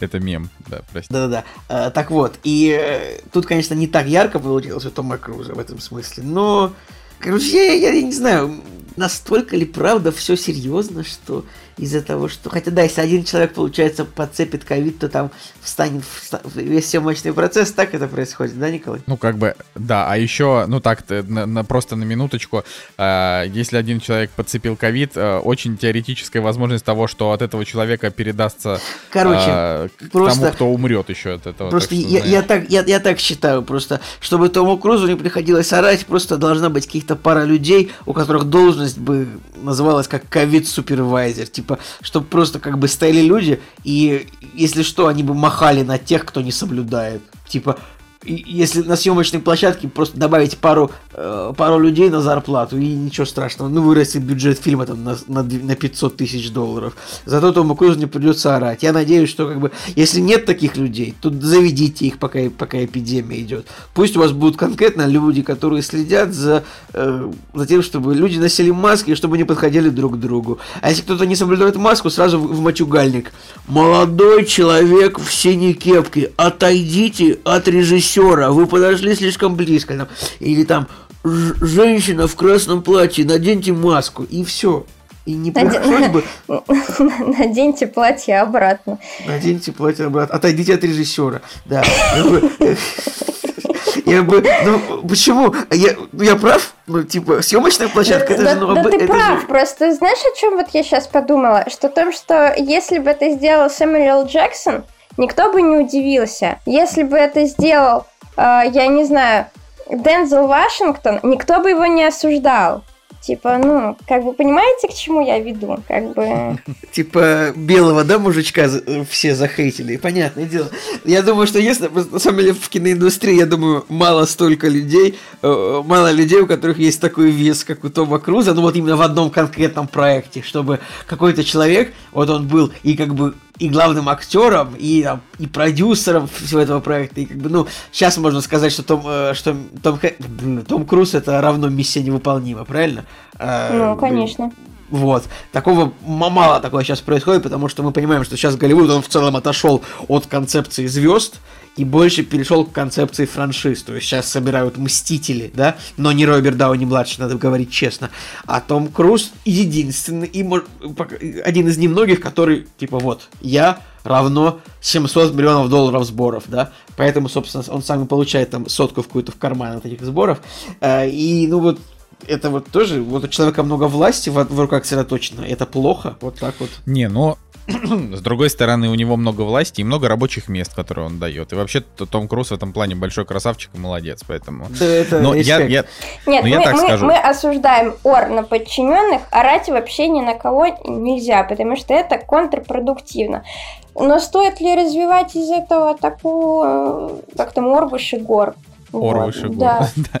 Ну, я, я бы хотел сказать только, что э, в моей жизни случались моменты, когда даже самые близкие, казалось бы, люди орали на меня так, а, потому что у них там срывало кукушку в какой-то момент, не по пьяни, а по трезвости, да, там, а, что я думал, ничего себе, что вообще в тебя вселилось, что у тебя происходит. И у меня был в моей жизни один момент, но за, за, вообще за всю мою жизнь, когда я прям так истошно орал там на одного человека, который сильно прокосячил там у нас в работе, что я до сих пор вспоминаю об этом да, просто с каким-то... Да, да, да ты кучу раз тебе было, когда ты на нас Женя орал, что мы тут... Я на вас ни разу не орал, именно вот прям орал. Я на вас ругался. Жалко, что запись только с твоей стороны шла, потому что, конечно, я тогда сказал Жене, блин, Жек, жалко, что мы записываемся не по старинке, а то вот был бы прикольный монолог сейчас у нас тут.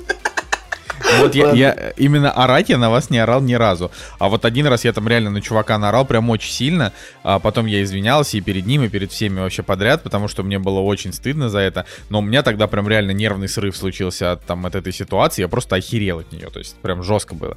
И я как бы считаю, что а, шеймить человека за то, что у него один раз может сорвать голову, а, ну, типа, и при этом он, ну, это он, как бы, он выплеснет это криком, это, говорю, плохо кричать, но, типа, за один раз а, это вообще, ну, типа, я думаю, что он там, грубо говоря, на следующий же день он выйдет опять же перед ними, перед всеми и скажет, типа, ребятушки, действительно я там а, орать это плохо, но от своих типа слов я не откажусь. То есть давайте, короче, пожалуйста, короче, будем там это. Ребят, на- нанимайте себе на съемочной площадке супервайзеров, которые будут палками э, бить по жопе тех, кто ну, не соблюдает дистанцию, не носит маску, чтобы ну, нервные клетки Тома Круза поберечь. А То Можно, можно, уже- можно, короче, э, электрика просто нанять, но очень хорошего.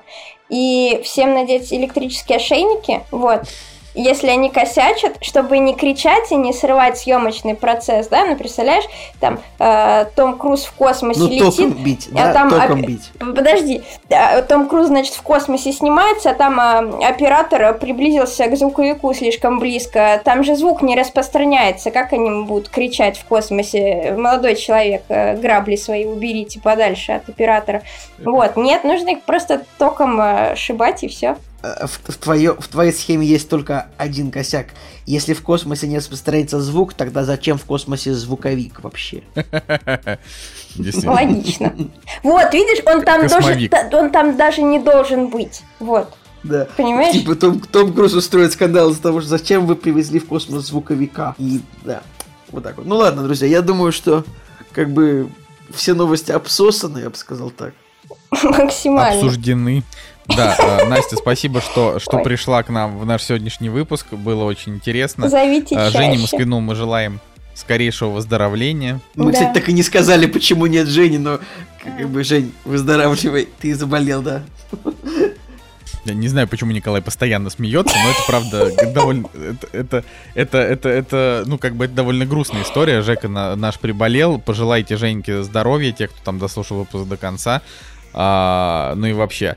Но, вот, еще раз, Настя, спасибо. Николай, тоже, тоже спасибо. Вот, э, выпуск был плотненький. Э, Пишите комментарии, потому что, блин, ребят, не будете писать комментарии, не будем для вас делать Блин, такие вы подкасты видели, насколько выпуск получается, ребят? На три часа почти. Три часа почти. жесть. Да, это вообще, мне кажется, это рек- рекорд. Рекорд. Вот что значит тематический выпуск. Мы, на самом деле, я даже посчитал, что мы реально а, больше часа разговаривали вот по теме. Это, можно сказать, реально тема- первый тематический подкаст за несколько лет. Вот. Так что с вами был Николай Солнышко. Николай Цугулиев.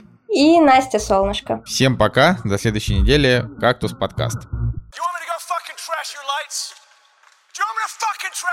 What don't you fucking understand? I'm gonna fucking kick your fucking what ass. What don't you fucking understand? I'm gonna fucking kick your fucking what ass. What don't you fucking understand? I'm gonna fucking kick your fucking what ass. What don't you fucking understand? Answer. What don't you fucking understand? I'm gonna fucking kick your fucking what ass. What don't you fucking understand? I'm gonna fucking kick your fucking what ass. What don't you fucking understand? I'm gonna fucking kick your fucking what ass. What don't you fucking understand? Think for one fucking second. Second. What don't you fucking understand? I'm gonna fucking kick your fucking what ass. What don't you fucking understand? I'm gonna fucking kick your fucking what ass. What don't you fucking understand? I'm gonna fucking kick your fucking what ass. What don't you fucking understand? Seriously, man, you and me, we're fucking done professionally. Fucking ass.